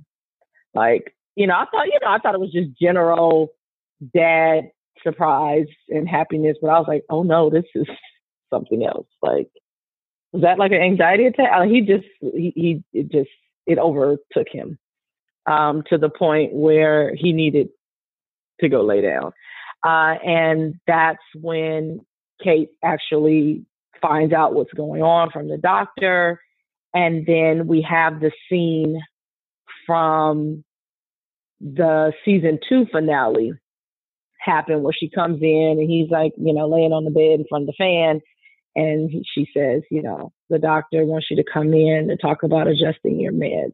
So that's mm-hmm. not as far down. That wasn't as far down the line as I was thinking. You know, um, we we we kind of reconciled that scene. Now we have to yeah. see about what's going on at the other Pearson household. Like, I know, but can I just say, like, I'm glad that that I feel like I saw in the season two finale. That felt a lot more um ominous mm-hmm. than it it ended up being. Like who but who knows? Like I don't know what the process is like. Um right. going off your antidepressants and then getting back on them. We learned from the pharmacist like you just can't start at the same dosage you where you gotta ramp up. Um mm-hmm.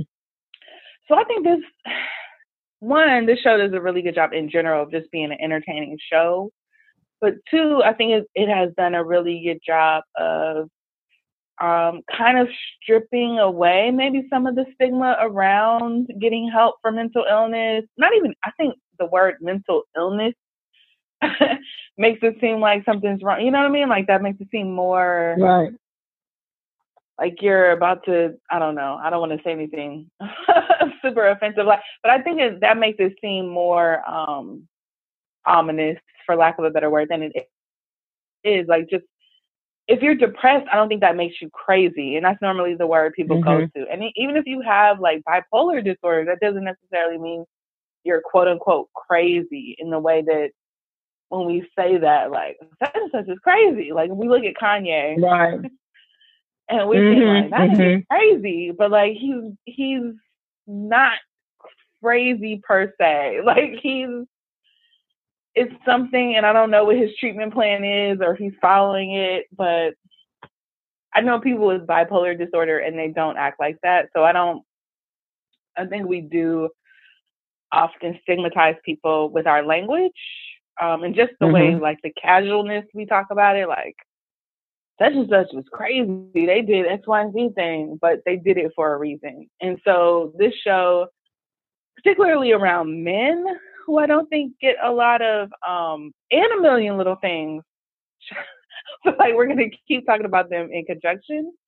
But both of mm-hmm. those shows together, uh, and black men, shout out to that with um, Randall right. and his anxiety, and I can't remember what um, Romany's character is. What is Rome. his character's name? Rome. Rome. Rome. yeah, it's basically his name. Um, his name. and Rome's yeah. character on a million little things. Like, but he's dealing with depression. Like, I think it's really good that shows are taking a look at these issues in a very human way, like the way they present in our in our lives. And so, mm-hmm. I've had people like men that I've dated who, looking back, I'm like, oh, they were depressed. like, mm-hmm, mm, mm-hmm.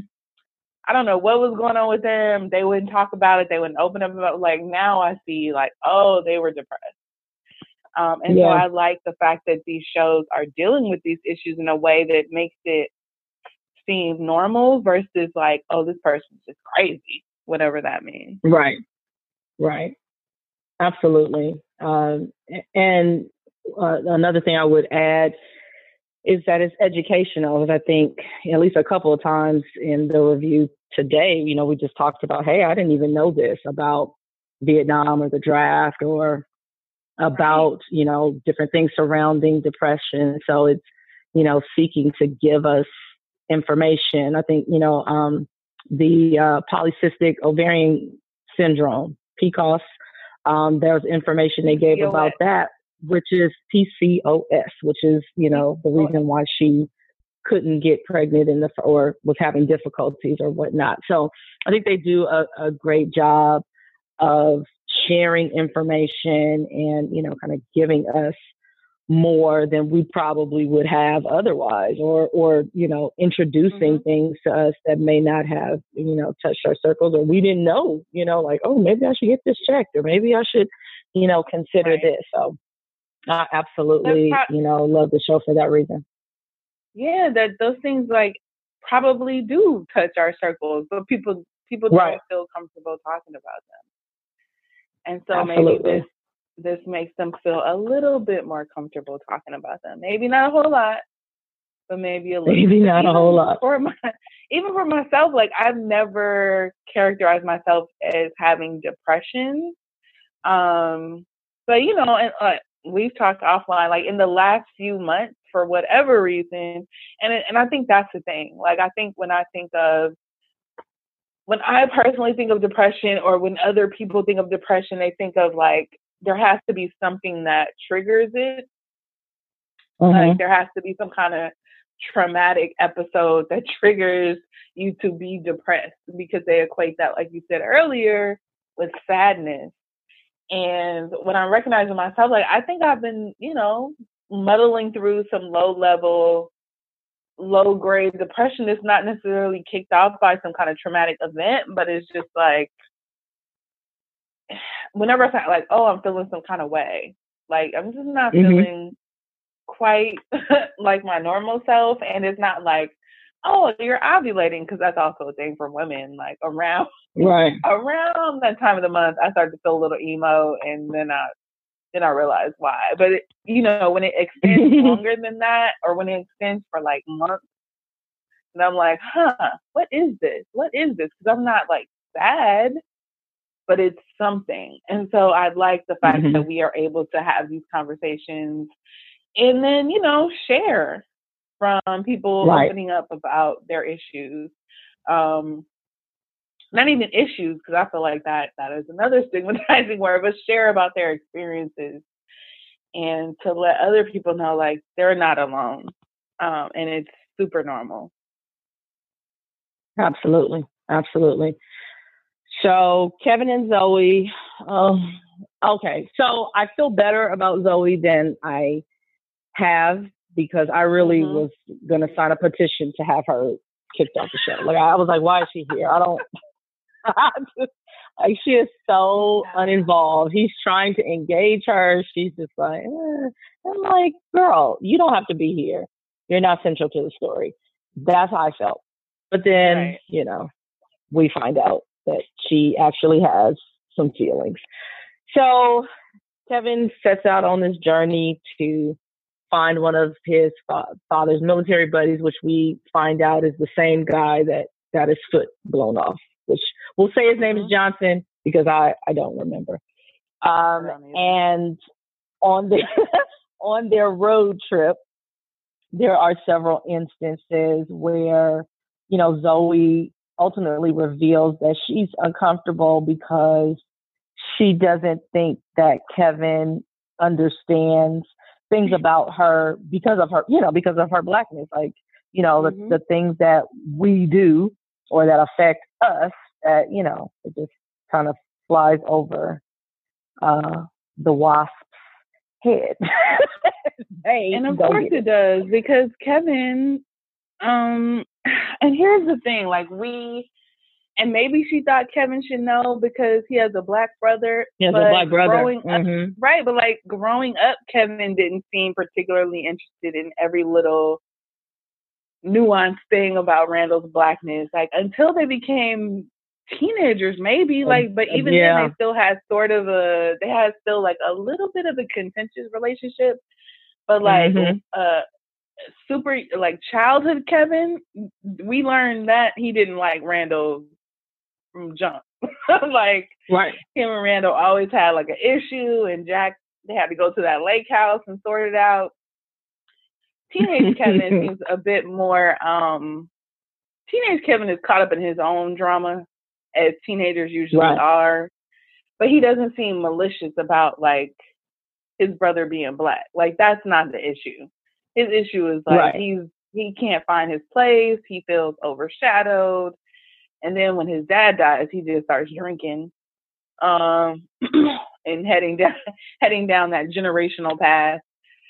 So like, you know, we we caught up on that, and I feel like a lot of probably a lot of the viewers didn't know why Zoe needed a silk pillowcase, right? Right. Like when she right. mentions like, oh shit, I forgot my silk pillowcase, and Kevin's like, oh my girlfriend is high maintenance. um, and she's looking like, no, that's not really. No. No. Although mm-hmm. I don't use a silk pillowcase. Uh, Me neither. That would I'd probably probably be easier. Yeah. I don't tie my hair up like, either, so I might yeah. need to switch. Need to but like we, those of us who tie our hair up not even all black people, like black men, I don't think they would automatically get that off jump either. Um, but you know, those of us who are familiar was like, huh, this is why she's mad about leaving her pillowcase. And when she got to the store, I was, I yes, I was like, oh, really, store lady. Mm-hmm. But and this too is one of my like my I primarily date black men for this reason, as Zoe kind of expressed. Like, I don't want to explain myself, but if you have somebody who is trying, and I feel like as much as I felt really meh on Kevin these last two seasons, um, third season Kevin seems to be really trying. Like you can't just shut him out. You know what I mean? Like he seems to really be trying to figure out who he is uh, through through his dad and like that whole trip. Yeah, I think being sober helps. Um, and right. having gone through those experiences, quite frankly, I think he's just like, okay, I'm not going to just piss my whole life away. You know, I, I want to have purpose and, you know, I want to do things that are worthwhile. I want to have a relationship or a family. I mean, clearly Randall has a full fledged family. Kate mm-hmm. is starting a family. Um, you know, his mom has Miguel, and so you know, I'm sure that has to be think, lonely. I think he wants to be taken seriously, which is not something mm-hmm. that he has had throughout the years. Like he was on that show, The Manny, and then he was basically a joke on that show, which is why he quit because he wanted to like mm-hmm. be a more serious actor. And then he went to off off off Broadway, and that didn't quite work out. And he got this dramatic role, and when Kat uh, Kate is like, "You have gravitas," like she's surprised that he can he can pull off a serious role because he's like goofy Kevin, you know. And I think he yeah. wants to be taken seriously, and people people don't for whatever reason for his choices for their choices whatever, like they don't always take him seriously and i think he sees this as his chance to be taken he's trying to be taken seriously shout out to that. Shout out to that. And so, you know, ultimately Zoe, you know, shares what, you know, her feelings are with uh, John, look, oh, Johnson's I looked wife. I looked at no no no, no, no, no, no, no, no, no, no. I looked it up. I'm no? sorry. Um, okay. Robinson. Robinson. Robinson. Okay, I'm like, I know it was some kind of son because he's black and okay. that's what we do. But it's Robinson. His right. name is Don Robinson. Robinson. Which they're not very creative because his real name is Charles Robinson. Because that actor has been in Isn't all the right? things. He's been in a bunch of stuff. Night Court. Um, Night Court. Yes. Yeah, and his name is Charles Robinson in real life. So now he is Don Robinson on This Is Us. That's like Ro- Roman. What, what is his name? Romany. Romany. Ro- like, yeah, yeah. Romany. His Whatever. name is like Romany, Romany. and he's Rome. That's maybe I was like, why? Uh, yeah. Anyway, we're not. Maybe we can yeah. start a whole okay. little thing with podcast, but we're not here for that. I know. So Robinson, Robinson. So she tells Robinson's yes. wife, you know, about the store person's rudeness and you know, the pillowcase and, you know, just feels like, yeah, I don't want to explain myself, uh, you know, to him. I don't want to explain blackness to him, but the wife says, you know, you have to decide if, if Kevin is worth it. And just like you just said, you know, he is becoming a different type of person and we, you know, we're rooting for him. And I feel like he really, really does uh, like her. I mean, particularly to have Beth have, you know, given him this warning, so to speak, like, Mm-mm. go the other way. And he's still, you know, kind of giving it the old college try. Um, mm-hmm. You know, this is, a, but I just feel like that's what happens. I don't know what, like you said, mm, maybe she did expect because, you know, he kind of has a black family, if you will because of Randall. But I'm just like, if you're dating outside of your race, whoever you are, you're going to have to explain. Even when you date inside of your race, mm-hmm. you have to explain certain things that you do. Um, you know, maybe within your family or culturally or whatever, whatever's been passed down traditionally. around hair, like, mm-hmm. listen, all black men do not get Um, maybe now in the era of like more women with natural hair, they might understand. Mm-hmm. But in the creamy crack era, like I don't know if people were tying up their hair. Like I was younger, so I, I don't think I've ever really tied up my hair with consistency because it always came off, and so I just be like, why, why even start? Which is why I'm going to investigate this whole silk the pillowcase situation. Like I'm even late to the party. I know people who have used silk pillowcases because they too are like me, where the scarf just comes off in the middle of the night somewhere. Right. Um. Right. But I feel like again, like you were mentioning before, it's all about communication, and in every relationship, um, interracial, intra-racial, you know, friendships, whatever, like you still have to talk to people. If they don't get it, right if you care about them, you're gonna have to explain so they get it. And Zoe comes around to that realization at the end, but like I was like, girl, if you dumped this man because he didn't recognize that you need a silk pillowcase because you're not bougie, like um Beth was right. yeah. Beth Taking it to right. the street. exactly. Get out of here. Let let Kevin get a black girlfriend who who's gonna be worth a damn? Because you ain't it. Right. She might be it. She might be it. She might be it. So, uh, and and I think she shared that with him. Like you might be worth it. And so, you know, I guess we'll see. we'll see if either one of them are worth it. Right. So that's the two At of Mr. them. Robinson's house, uh, though. Mm-hmm, At Mr. Robinson's yeah. house, Kevin.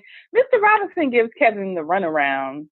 He was like, I don't know so we find out that Jack's been I don't want to say lying. Lying. Because I like yeah. Jack.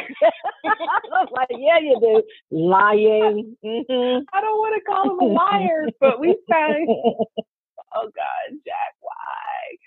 We find out that Jack has not been totally honest about his time in Vietnam. Apparently he told Kevin he was a mechanic um, turns out, you know, we know because we saw last episode he was running things. He was like in charge. He was a sergeant. Right. Um, and then in the very last, oh God, in the very last, so okay, let me back up. In this episode, Kevin, you real information from from Mr. Robinson.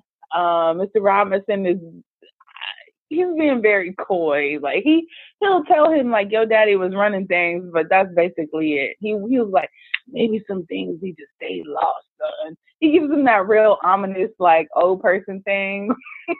mm-hmm. When they think they're doing you a favor, like you don't need to know this, but that only makes you want to know it even more. Um, right. But finally, before the episode ends, Mr. Robinson circles around and he gives Kevin a stack of letters. Because Kevin asked him, like, did you hear from my father after you came back? he was like, nah, not really. Turns out he did. Mm-hmm. Um, he didn't know the other people in the picture. I guess. I don't even know if that's true now. Everybody's a liar. Right. Um I feel like who knows?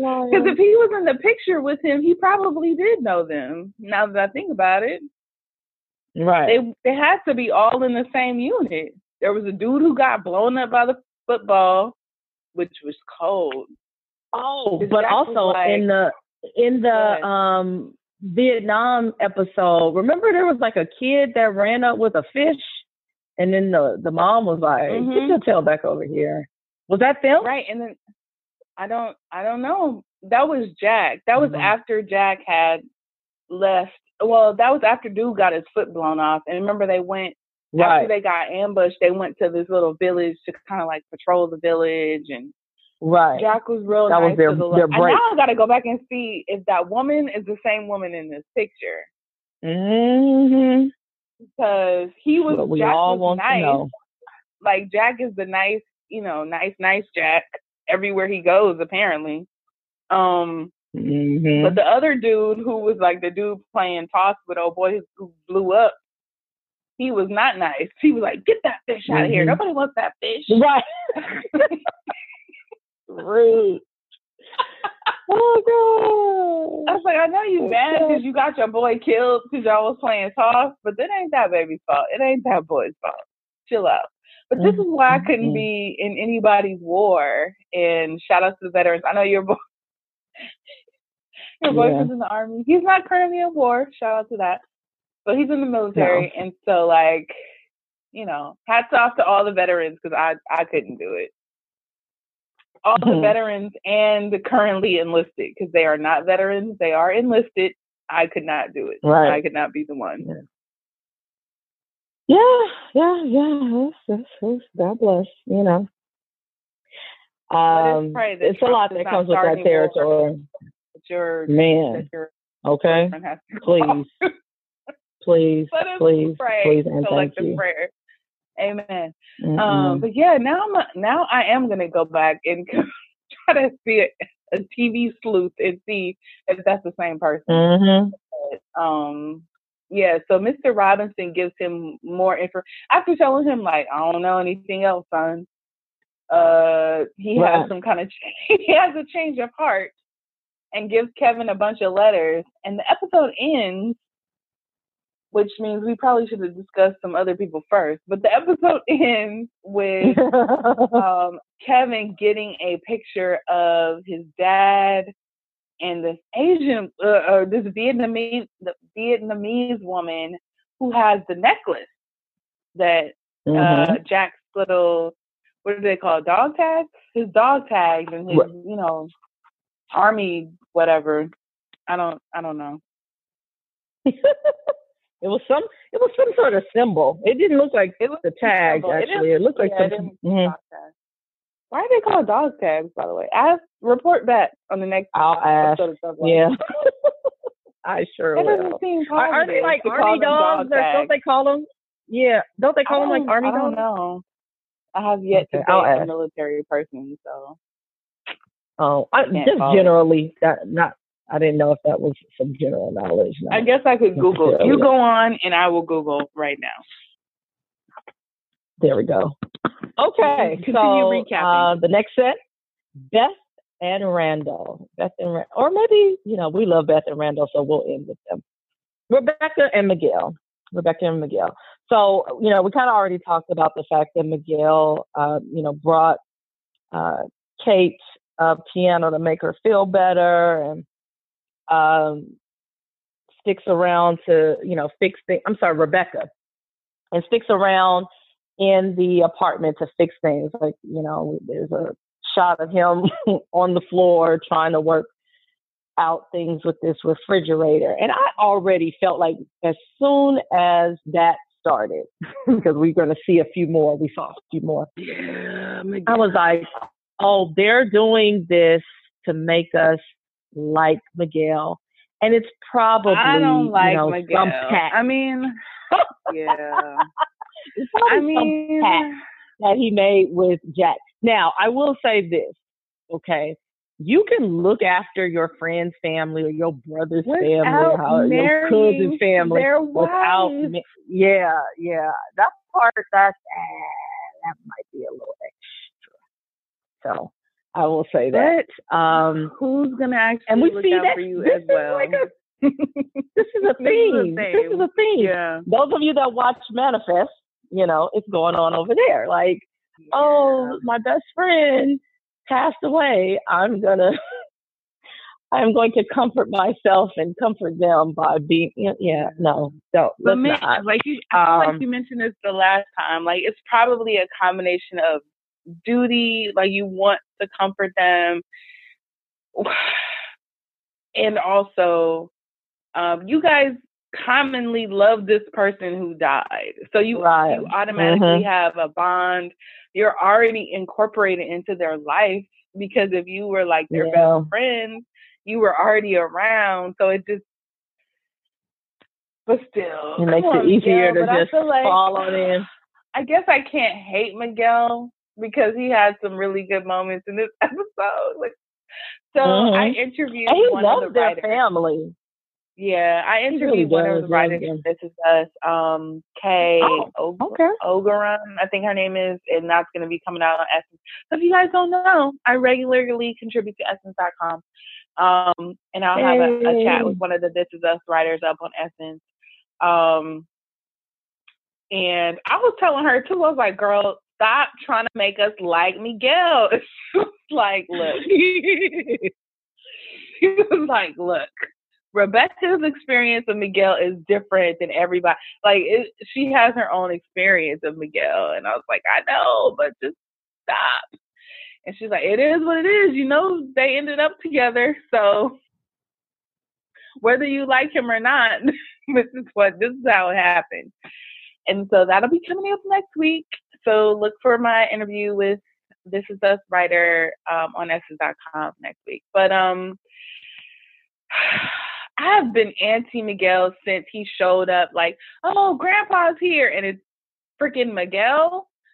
Oh, I know what I was talking to her about because I was like, I thought that they were trying to make us like Miguel uh, two episodes ago when Beth was like, "Oh, me, Miguel, and Toby have a group chat," and she and um, mm-hmm. Kay, who's one of the writers on this, is us was like, "Look, Beth, Beth did not know Jack. Beth knows Miguel. Like she has her mm-hmm. own separate relationship with Miguel. You know, she has a bond with him. You know, as part of being outside of outside of the the main Pearson clan. So she she doesn't know Jack other than stories. And so, right, and neither does Toby. I guess all of them are the same. So, like, if, mm-hmm. if if characters that we love, being Beth and Toby, like Miguel, how can we not? But probably because mm-hmm. we're privy. We just don't like what he did. Flashbacks. It yeah. was just so we know when Jack. he showed up. Like it, it, was, it was just right. We know Jack. It was just so so jarring when oh, now one episode was like Grandpa's here, and we didn't know Jack was dead, and Miguel yeah. was. Just, I was like, what the hell? what the hell? That's not Jack? funny, but that is funny. Yes. Yes. Because we were like, yes, like grown up Jack. And then Miguel popped up the door. I was I was like, what is happening? And then we learned the Jack mm-hmm. So all that to well, say, all that to say, I right. don't hate Miguel after this episode. My lord. Well, he he definitely, you know, showed up uh, in, in, the episode. You know, by bringing the piano mm-hmm. by, he's trying to fix the refrigerator um, you know, we see a moment, and I guess we'll get into it when we cover Randall and Beth, but we see a moment where Randall, you know, was was feeling a little dejected, teenage Randall, and he was there for him um, for that and, and sharing personal moments of his own. Um, we really saw him become Jack. Like, and I, the reason why I'm like I don't hate him is because of the way he seems to have done it. It's like I'm trying, like, what would your father say? Or what would your father do? I'm going to do it. Not in a way to like erase Jack, but more so like to keep him there. That's how I feel. And, you know, if that's what the writers are going for, you know, I'm, I'm kind of right there. It is troublesome because just generally it looks skanky. But, but, um, you know, the fact that he married Rebecca aside, just kind of being, you know, Uncle Miguel, if you will, he really did, you know, kind of step up and step into the role via these flashbacks, you know, that we're seeing. Kevin winds up getting blasted on prom night, um, which seems to mm-hmm. be, uh, you know, his normal get down. Mm-hmm. Yeah, and so Miguel, he gets dropped off at Miguel's house. Miguel calls Rebecca and like, you know, look, he's good here. Don't worry about you know, coming to get him and, and whatnot. And so you just see him be that father figure for them, but not, you know, like I said, just not in a forceful way or not in a way to erase what they already had with Jack. And so I definitely could appreciate that.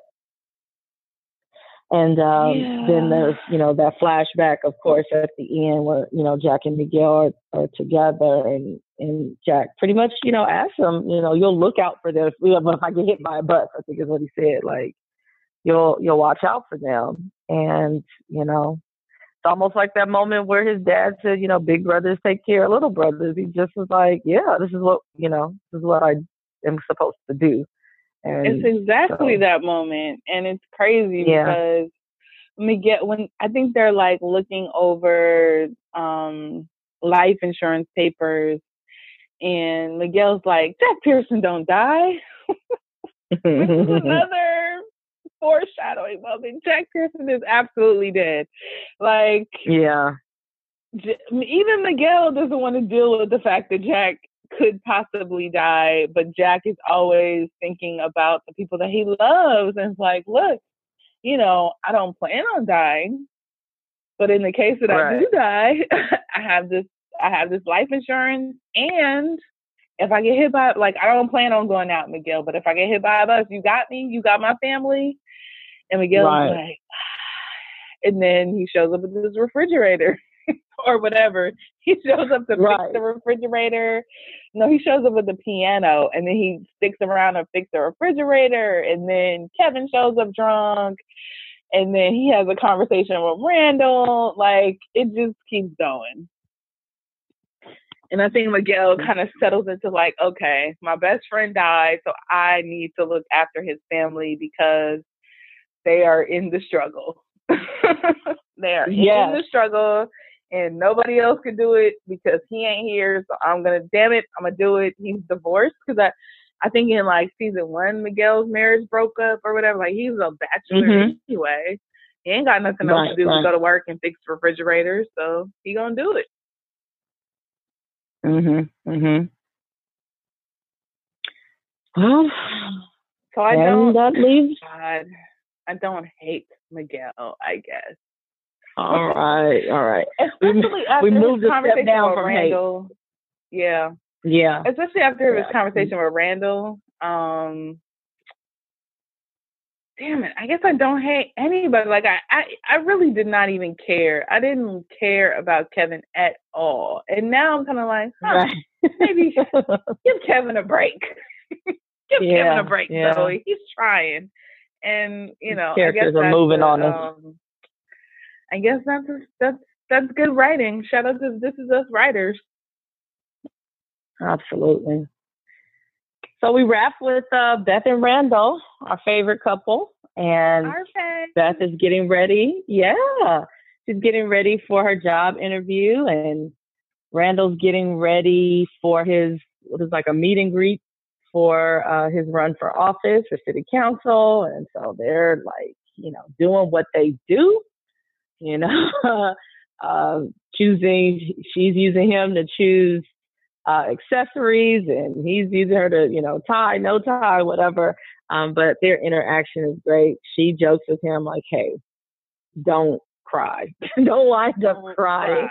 I was like, oh, I, poor, poor. I was watching and I cracked up because I feel like Beth reminds me of a lot of us who are mm-hmm. like we talked about earlier, like are very strong, we're very supportive. If we care about somebody, we're gonna be there for them, we're gonna give them good advice, we're gonna try to, you know, whatever. But like we also got jokes. Like when, when they start talking wow. about um the little boy who was selling lemonade in the wintertime, his lim- and his lemonade And Randall was like, that was sad. She was like, baby, he was stupid. I hollered. I hollered because I was like, that's exactly something I would say. Like he was not who is selling lemonade in wintertime in, in the winter outside. It's going free, brother. Right, right. Like, I cracked up because this is very relatable and real, and that's why I appreciate the fact that this is us writing team is diverse. that's the point of diversity because mm-hmm. you have these like voices that sound real because that's something that I would really say. or probably right, right. you. I don't know. Um Yeah, yeah. But, it absolutely yeah, but, was was hilarious. Mm-hmm. that was definitely hilarious. So, you know, that they're they're doing they're having their magical moment. He's like, okay, no tears, no tears. Um, you know, she's gonna knock it out the park, get her six figure you know, salary offer and, you know, really feeling confident about it. Not feel confident for her. I'm like, you know, it's not like, you know, she got fired based on, you know, performance issue or, you know, mm-hmm. being insubordinate or something like that. I was like, so yeah, you know, if if there's an offer, the hardest thing, you know, sometimes is finding a place where people even need you. But if there's an offer, she should be able to snap that right up. So Randall goes to uh, that campaign event, his meet and greet, and it's at a local barbecue joint. Um, and he's there in full force. He's he's Randall, right? He's trying to mm-hmm. uh, shake hands and kiss babies, and everybody's looking at him like, "I'm just trying to get some ribs." And he finds out. He's like, that woman was like, "Are you? What did she say that? I forgot. She's like, are you in my food or something like that? I was like, are you trying to eat? Right, like, yeah. yeah. Get lady's plate. Like, we're not interested in your pleasantries.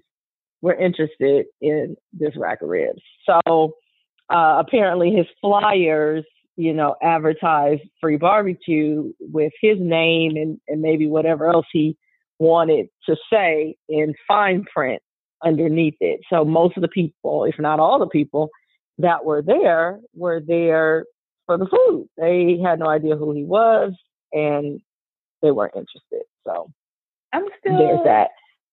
I'm still not sold on this Chi Chi person. Like I don't she, she's like, the one who you told me to get got the all yeah. right. She's got all up in Randall's face, like, mm, you ain't from here. I like your daddy, but I don't like you, kind of deal. Um, and I don't know. I don't know what her deal is. Like, shouldn't she, if she runs a community center, right? Like, shouldn't she be able to reach out to the community better than duping them on free barbecue? Like, hey, come out mm. for free mm-hmm. barbecue and coming to hear right. this person speak, not putting his name in fine print, like she said, a pharmaceutical ad or something like that. so, what kind of community outreach person are you, Chi Chi? Come on. Yeah. Mm, well, it might be what, you know, that community is dealing with anyway. You know, everything, I mean, we're looking at, oh boy, the, the, the current councilman is dropping the ball on something, but he seems to, you know, have the love and loyalty of his community. So, you know, there clearly are some things that he's done well. And maybe, you know, that that more of that will come out. I know you know everyone had their individual stories and and kind of you know we love I can't remember what his name. Oh boy, but what's his name? Saul? Somebody? Saul? William? Was that it? Oh, the councilman. Uh, yeah, the uh, councilman. Whoever. Okay. I feel like. I guess I can go on IMDb. BRB. Keep continue. BRB. So we go um, back to flashbacks in the middle of all this going on. Of course, you know, we go back and forth, makes us seasick. Um, and so Randall is going to pick up Allison for prom. And before that, uh, Rebecca asked, you know, are you kids gonna come here to take pictures? And he's like, no, you know, Allison's parents or her dad, you know, is obsessed with uh, detailing every part of her life. So, you know, or photographing every detail of her life or something like that. And so, um, you know, she's like, okay, well, make sure you, you know, we get copies. And I was thinking, uh, now again, I mean, we were alive in, no, this would have been 1998. this is all the yeah, they, yeah. That's why I, part of this, part of this, I'm like, over there. Yeah, yeah, part of this um this is where I get confused about this is us because they are they are our age. And so Yeah. I don't maybe they do it differently in white households because black you people go see your kid off. Yeah. Black people going to prom, we have a quote unquote champagne party that may or may not include champagne. Um, but it's mostly like seeing people off. Okay, it's Councilman right. Saul Brown. You were right. Yeah, Saul Brown. okay. S S O L Saul Brown. Oh, Soul. Yeah, I knew like I knew that. I knew that dude. Yeah, I knew I knew that dude. He mm-hmm. was in mm-hmm. Mudbound. He was in Mudbound, which is on Netflix. I have not really seen that. Movie. I saw it at okay, Sundance with Mary Mary J. Blige. Am I gonna hate people? Job. Am I gonna hate people? Uh, a couple, but not not in general. You won't hate all the white people, but it's not like Rosewood. some of them. I'll be okay. No, mm-mm. okay. You'll hate the white okay. people in the movie, not necessarily all okay. white. Because Rosewood will have you all white people like mm. everybody. Mm. Yeah, no, yeah, yeah. I was so glad all. I did not see that in the theater till later. Yeah. Uh, speaking of which, I need to RSVP. I know this has nothing to do with drunk watching, but that just reminded me. I need to RSVP for If Beale Street Could Talk, which was my favorite James Baldwin book ever. Oh. And um, Barry Jenkins, who directed the Oscar award winning Best Picture winning Moonlight with fine ass Trevante Rhodes is his follow up film is If Beale Street Could Talk, and I have a screening invite, and I'm about to. All right now. Uh, let me we'll look at the dates to see if you'll if you'll be in town. oh, we'll continue. Come on, Councilman Saul. All right, right. Councilman Saul Brown. Okay, so um, champagne, the champagne party. There was no champagne party, but I was saying I didn't understand why Rebecca didn't get in the car and follow that limousine over there. Now, of course, you know, being a girl, um, our prom experience is different than, you know, the boy. The boys do normally come to the girl's house. So I got that part. But the fact that she stayed home and didn't, you know, follow her, I'm like, two sons? And you didn't go so you can get photos and stuff. You're going to leave that up to somebody else's parents okay. But then again, they're they're all dealing with grief, so that could be it as well. Uh, so they get to Allison's house, and I think that was the first moment that I realized like nobody had met Randall. Like I thought he had been to her house a few times or something, but maybe they were just going out. I don't know. It but like the, the mom, mom opens the door. It looked like the mom knew Randall was black. No, you know what? Mm-hmm. It looks like they both knew Randall was black, but like the dad was kind of struggling about it. You know, like it looked like the mom was like, "Oh, Randall," and the dad was yeah, like, "Give me a hug." I can't do this, right? Like I feel like she, I feel like he knew Randall was black, but that he just couldn't pass see his, it, see it together and take a photo of it. off to Randall mm. on prom night for whatever that means. You know what I mean? Like I just felt like he couldn't do it. And um wow. poor Randall. I mean high school Randall as a as a person. I want to know how he mm-hmm. met. Did mm-hmm. we learn how he met Beth? Because it wasn't at Howard because he didn't go. Like, mm I feel like they might have mentioned like. it. Yeah. Was, was Kevin Probably involved? I feel like Kevin was involved. Probably in season I, I one, but I can't I can't remember right now. But Randall was yeah. having a hard time. Like Pittsburgh, I've never been to Pittsburgh. I know they have a black community in Pittsburgh because that's where August Wilson is from, and that's where his like Ten Cycles plays is set in Pittsburgh. But like, it seems like a very white. it seems like a very mm-hmm. white situation. Um, so I can't imagine being Randall in the early or not even early at that point, 1998. I guess he would be. That's what I was like. This was 98. Yeah. Oh God, late nineties, make it seem the turn like of the new millennium. Went to college so long ago, but um, yeah, yeah. I don't have that experience from I live in LA and I don't went to a very multicultural high school, so I don't know. I don't know, but um, the dad definitely had a problem with Randall, and he didn't go to prom, which is sad. Which is sad. Very sad, especially because he was dressed and ready to go. It wasn't something that mm-hmm. he he was opting out of.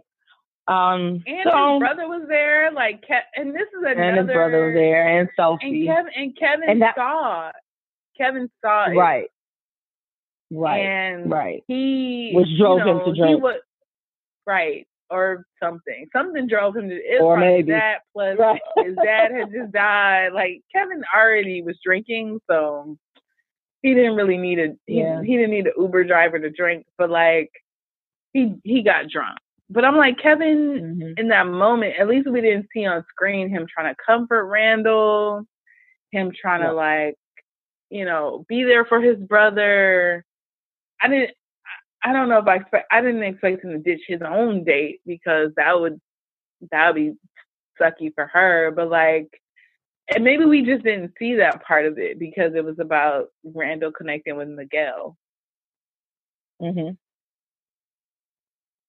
Could have been that. Could have been that. yeah, I was just thinking like, yeah, did, he just let him go. he didn't say, Mhm. hey, you know, stay. Let's, you know, we can all do this together. Forget her, or you know, anything. But like, mm, Kevin And wound up probably drunk being and Randall, like he probably wouldn't have. He probably would have. wouldn't have stayed anyway. Yeah, Anyway, he probably been like, you know what, That's it's true. okay, go ahead. Um, but at one point, do you check on your brother? But they were all.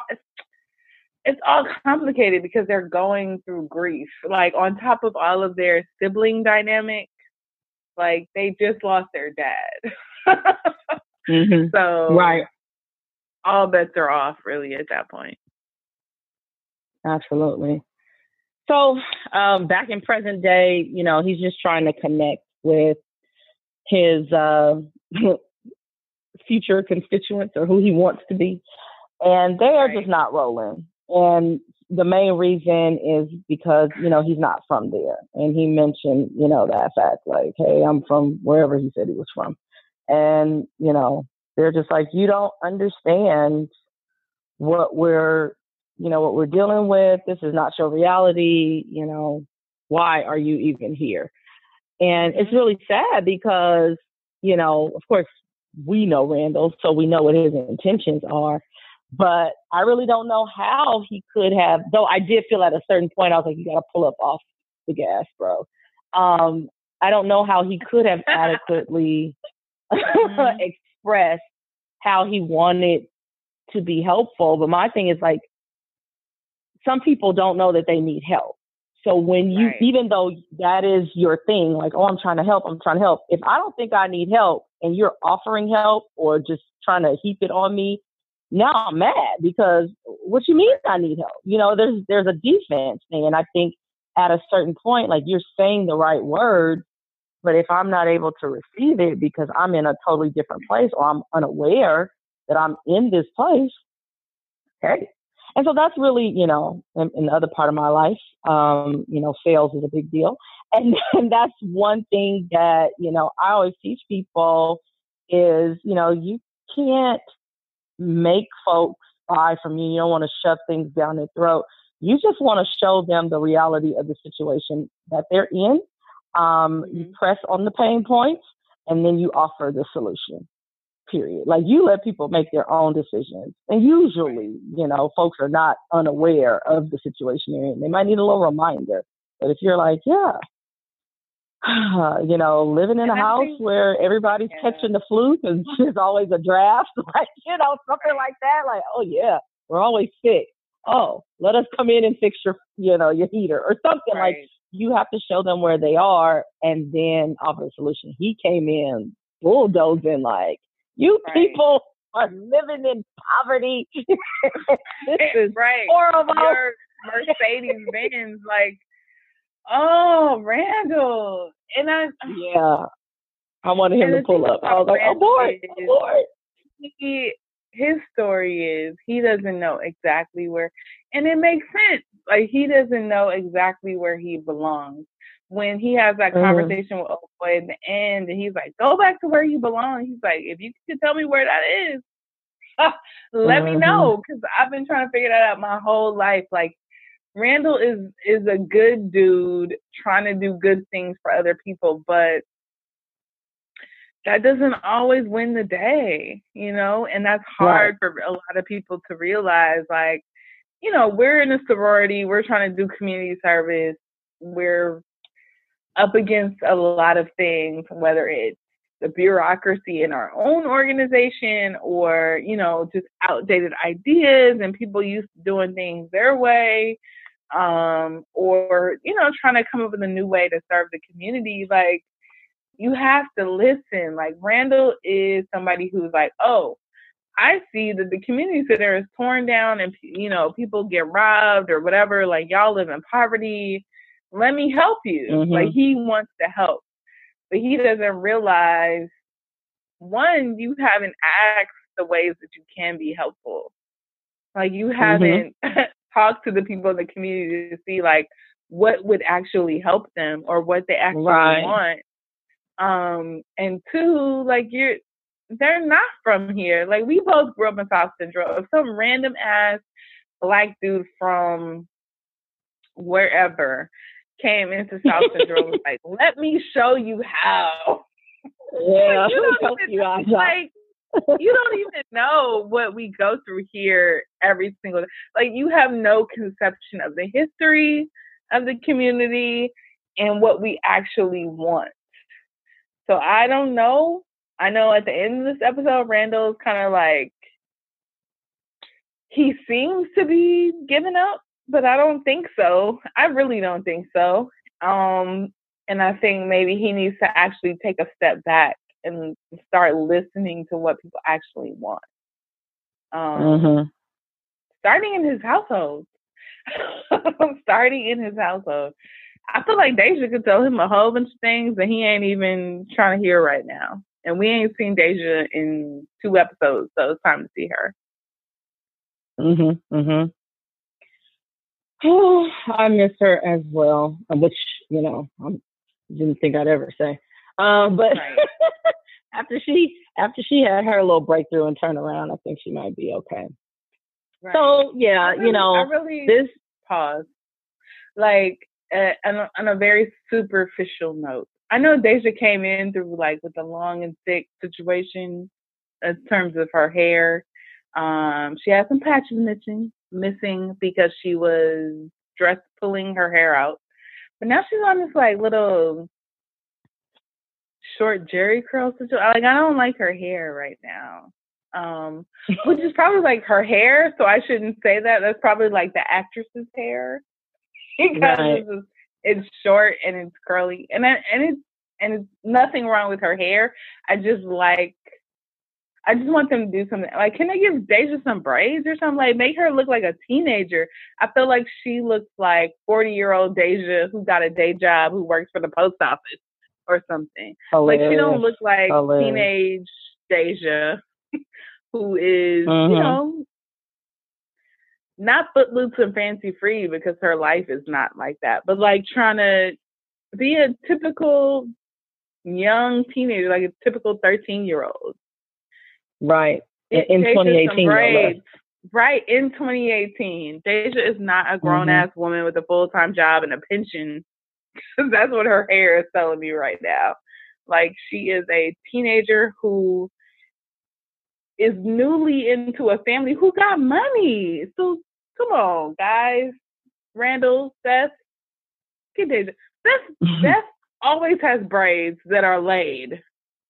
Well, most right. of the time and then she she toggles between the braids and like the natural situation. Like, can we get Deja some braids? Come on, come on, hook her up. Indeed. Well, maybe they'll hear you. You, you got the end, so they may actually go ahead and do that. Maybe they will. And so they will hear you. So you know, we kind of gloss over um, the fact that the barbecue pit owners, uh, even like once everybody, you know, they were kind of up in arms about Randall's speech, if you will. They started filing out, and you know, he was left with the owners of the establishment, and you know, they pretty much told him, "Hey, this is our loyalty is to Councilman Brown. He didn't just save our restaurant; he saved our lives." And so, you know, you just see that moment where like you literally have nobody but Beth. And then it was really, I promise you, it was really only in the moment when she, you know, joked to him, well, at least you didn't cry. I remembered that she had a job interview. I had totally and it probably he felt. I mean, it was written probably that way so that we all would be just so heavily focused on everybody else that whole episode. Like we had the good news with, you know, Toby and Kate, and we had the breakthrough with Kevin and Zoe, and we saw the growth of Miguel. And like right in that moment, I was like, shit, Beth, what happened on her job interview? And then we saw that she actually, you know, was the one that that broke down into tears. Um, you know, just remembering her contribution to her prior uh, employer, and you know how much they did together, and kind of growing up there. And I hope that she didn't blow the interview because you know corporate is they don't care. You know, it's like maybe the woman that was there might understand. But, but for the most women, part, if you I feel show, like they don't care either. And I yeah, feel like I'm like, you show. that's what Beth No, I was gonna say, if you show weakness. Mm-hmm. Yeah. And she was Mm. Beth, Beth, Beth, Beth. You know what? I hope this is now that Randall allegedly is putting this whole campaign behind him for now. Like I I do think he wants to do well and maybe being a elected official is not the way, you know? Mhm. Um Mm-hmm. and then when he asked Beth and she's like, How'd you how'd you do on your job interview? She's like, I was a boss, baby. Like, you know, I do what I do. And that is exactly what Toby is to Kate. Right? Like Toby Right. is always holding it down for Kate. Beth is always holding down for Randall. We've seen him fall apart. We've Right. seen Randall fall apart. We have not seen Beth fall apart. And in this flashback, mini flashback to her job interview, like we start to see her struggle because I can't even like I've never had a job for 12 years. I've never had Mhm. one job for 12 years where I thought like I'm killing it. I'm about to deliver this proposal. This is about to get like she had the rug snatched from beneath her Right, right. in just a, the quickest way possible. She's the only breadwinner. You know, I'm sure they're not struggling clearly, but she's the only one who actually has a job. She gets fired from her job and she's trying to hope she's hopefully trying to bounce back to this other thing. She has good positive reviews or a positive reference from her previous boss her previous boss. And then she feels some type of way of being about being let go because you invest all of your time and your energy and your professional experience and all this stuff into your employer. And to be honest like these companies don't care they say that they care but they don't really care it, it's all about the bottom line for them and so Mm-hmm. the thing that has propelled me as an entrepreneur, and we are really not here to talk about that, but the thing that has propelled probably both of us as an entrepreneur is like we got to look out for ourselves. You know what I mean? Like these Right. companies don't give a damn um, about us as women, as black women, as whatever. Like they don't care. So we have to protect ourselves. And I feel like Beth is she's like, oh my God, I invested all this time and I thought it was all good. And now it, it's not. And even though she's in this Right. job interview and they're talking her up or whatever, and she just realized like she's frustrated and it's a natural reaction. Um, but after telling him not to cry, like Beth is always the strong one and the super witty one and not corny one because Randall is super corny and that that just comes tumbling down. So I'm interested. I'm interested to see um, how that plays out for the rest of the season. Like, is she gonna come clean to him? If she told him, she killed the interview. So Right. Right. now what? Because we now we know that she did not. Yeah, she didn't. Yeah. Yeah. Well, at least we know not until that point. Maybe she came back in and closed the deal, but it's highly unlikely. It's highly unlikely. Um. Yeah. Well, I guess we shall see. That is uh we shall see. Episodes four and five of This Is Four Us. Uh, this is gonna be another marathon episode. we yeah. I don't know. We might need to start Yeah. doing two episodes, like one for I think reality, think we one might. for the anchor yeah. show. Yeah. I think you know, we, we got not things do reality recaps because that could be a full hour or mhm. like you know 45 minutes to an hour and plus we just start Mhm. talking like we want to talk about all the stuff we're watching and we're we're Right. really only watching this stuff because of the podcast like if it wasn't for Yep, this that's it. podcast we would not be trying to like stay current on manifest Nope. or a million little things like those are great shows and we are really i'm trying to get my mom into manifest because i feel like that is her kind of show that is the type of show that people Mhm. love if she watches episode one so my mom's in, my mom's an undergrad she's in she's getting her ba Oh yes. she doesn't have time for the fuckery in the tv shows um But after her semester is done, I'm about to put her on to manifest. So I hope they get another. and that's season. usually what I Um, do during like yeah. holiday breaks, summer breaks. Mhm. I I catch up on everything, but now I'm like I'm current on every, you know, pretty much everything. Right. Because right. even last because we night I watched. on and talk about it. Yeah, yeah, it's it's crazy. So, So you're right. You All for the love of drunk watching. Exactly. If you are NBC, if you are ABC, because currently that's where our two like favorite, I would say, favorite networks are Yeah. right now. And 911 on and This Is Fox. Us and okay. Throw them in there. if you are any network, if you are any of the major networks or cable, because we started out watching Insecure, The Shy is coming Mhm. back. Um, be so well, excited. we have we have a little time. So Boomerang, I feel like that is perfect for us. The Boomerang series coming to BET in February 2019. Um, Shout out to Lena to- Our fave. We love Lena. We always Yeah. say that. Um, something else is coming to Showtime that I just saw. But you know what else I'm gonna get Hmm. into? Maybe a little bit later in the year, over Christmas time. Um, The Deuce, because I heard The Deuce is really good on HBO. Yes, yes. Um, Showtime Uh, it's has on my another list. show. Showtime has another show that's coming that I that I actually just wrote about. I can't remember right now. But like, if you are any And- network, if you are any, I have to catch up on Game of Thrones. Yes, You know, I'm. I'm caught up. dirt, I'm ready. I'm here. I'm, I'm I got- here. I got left in the dust. I'm here. April 2019. I am here. Let's go. Yeah. Daenerys Stormborn. Breaker I'll be Chains, ready. Mother of Dragons, Mother of Butterflies. House McGee whatever, will be ready. Yes. we'll be ready.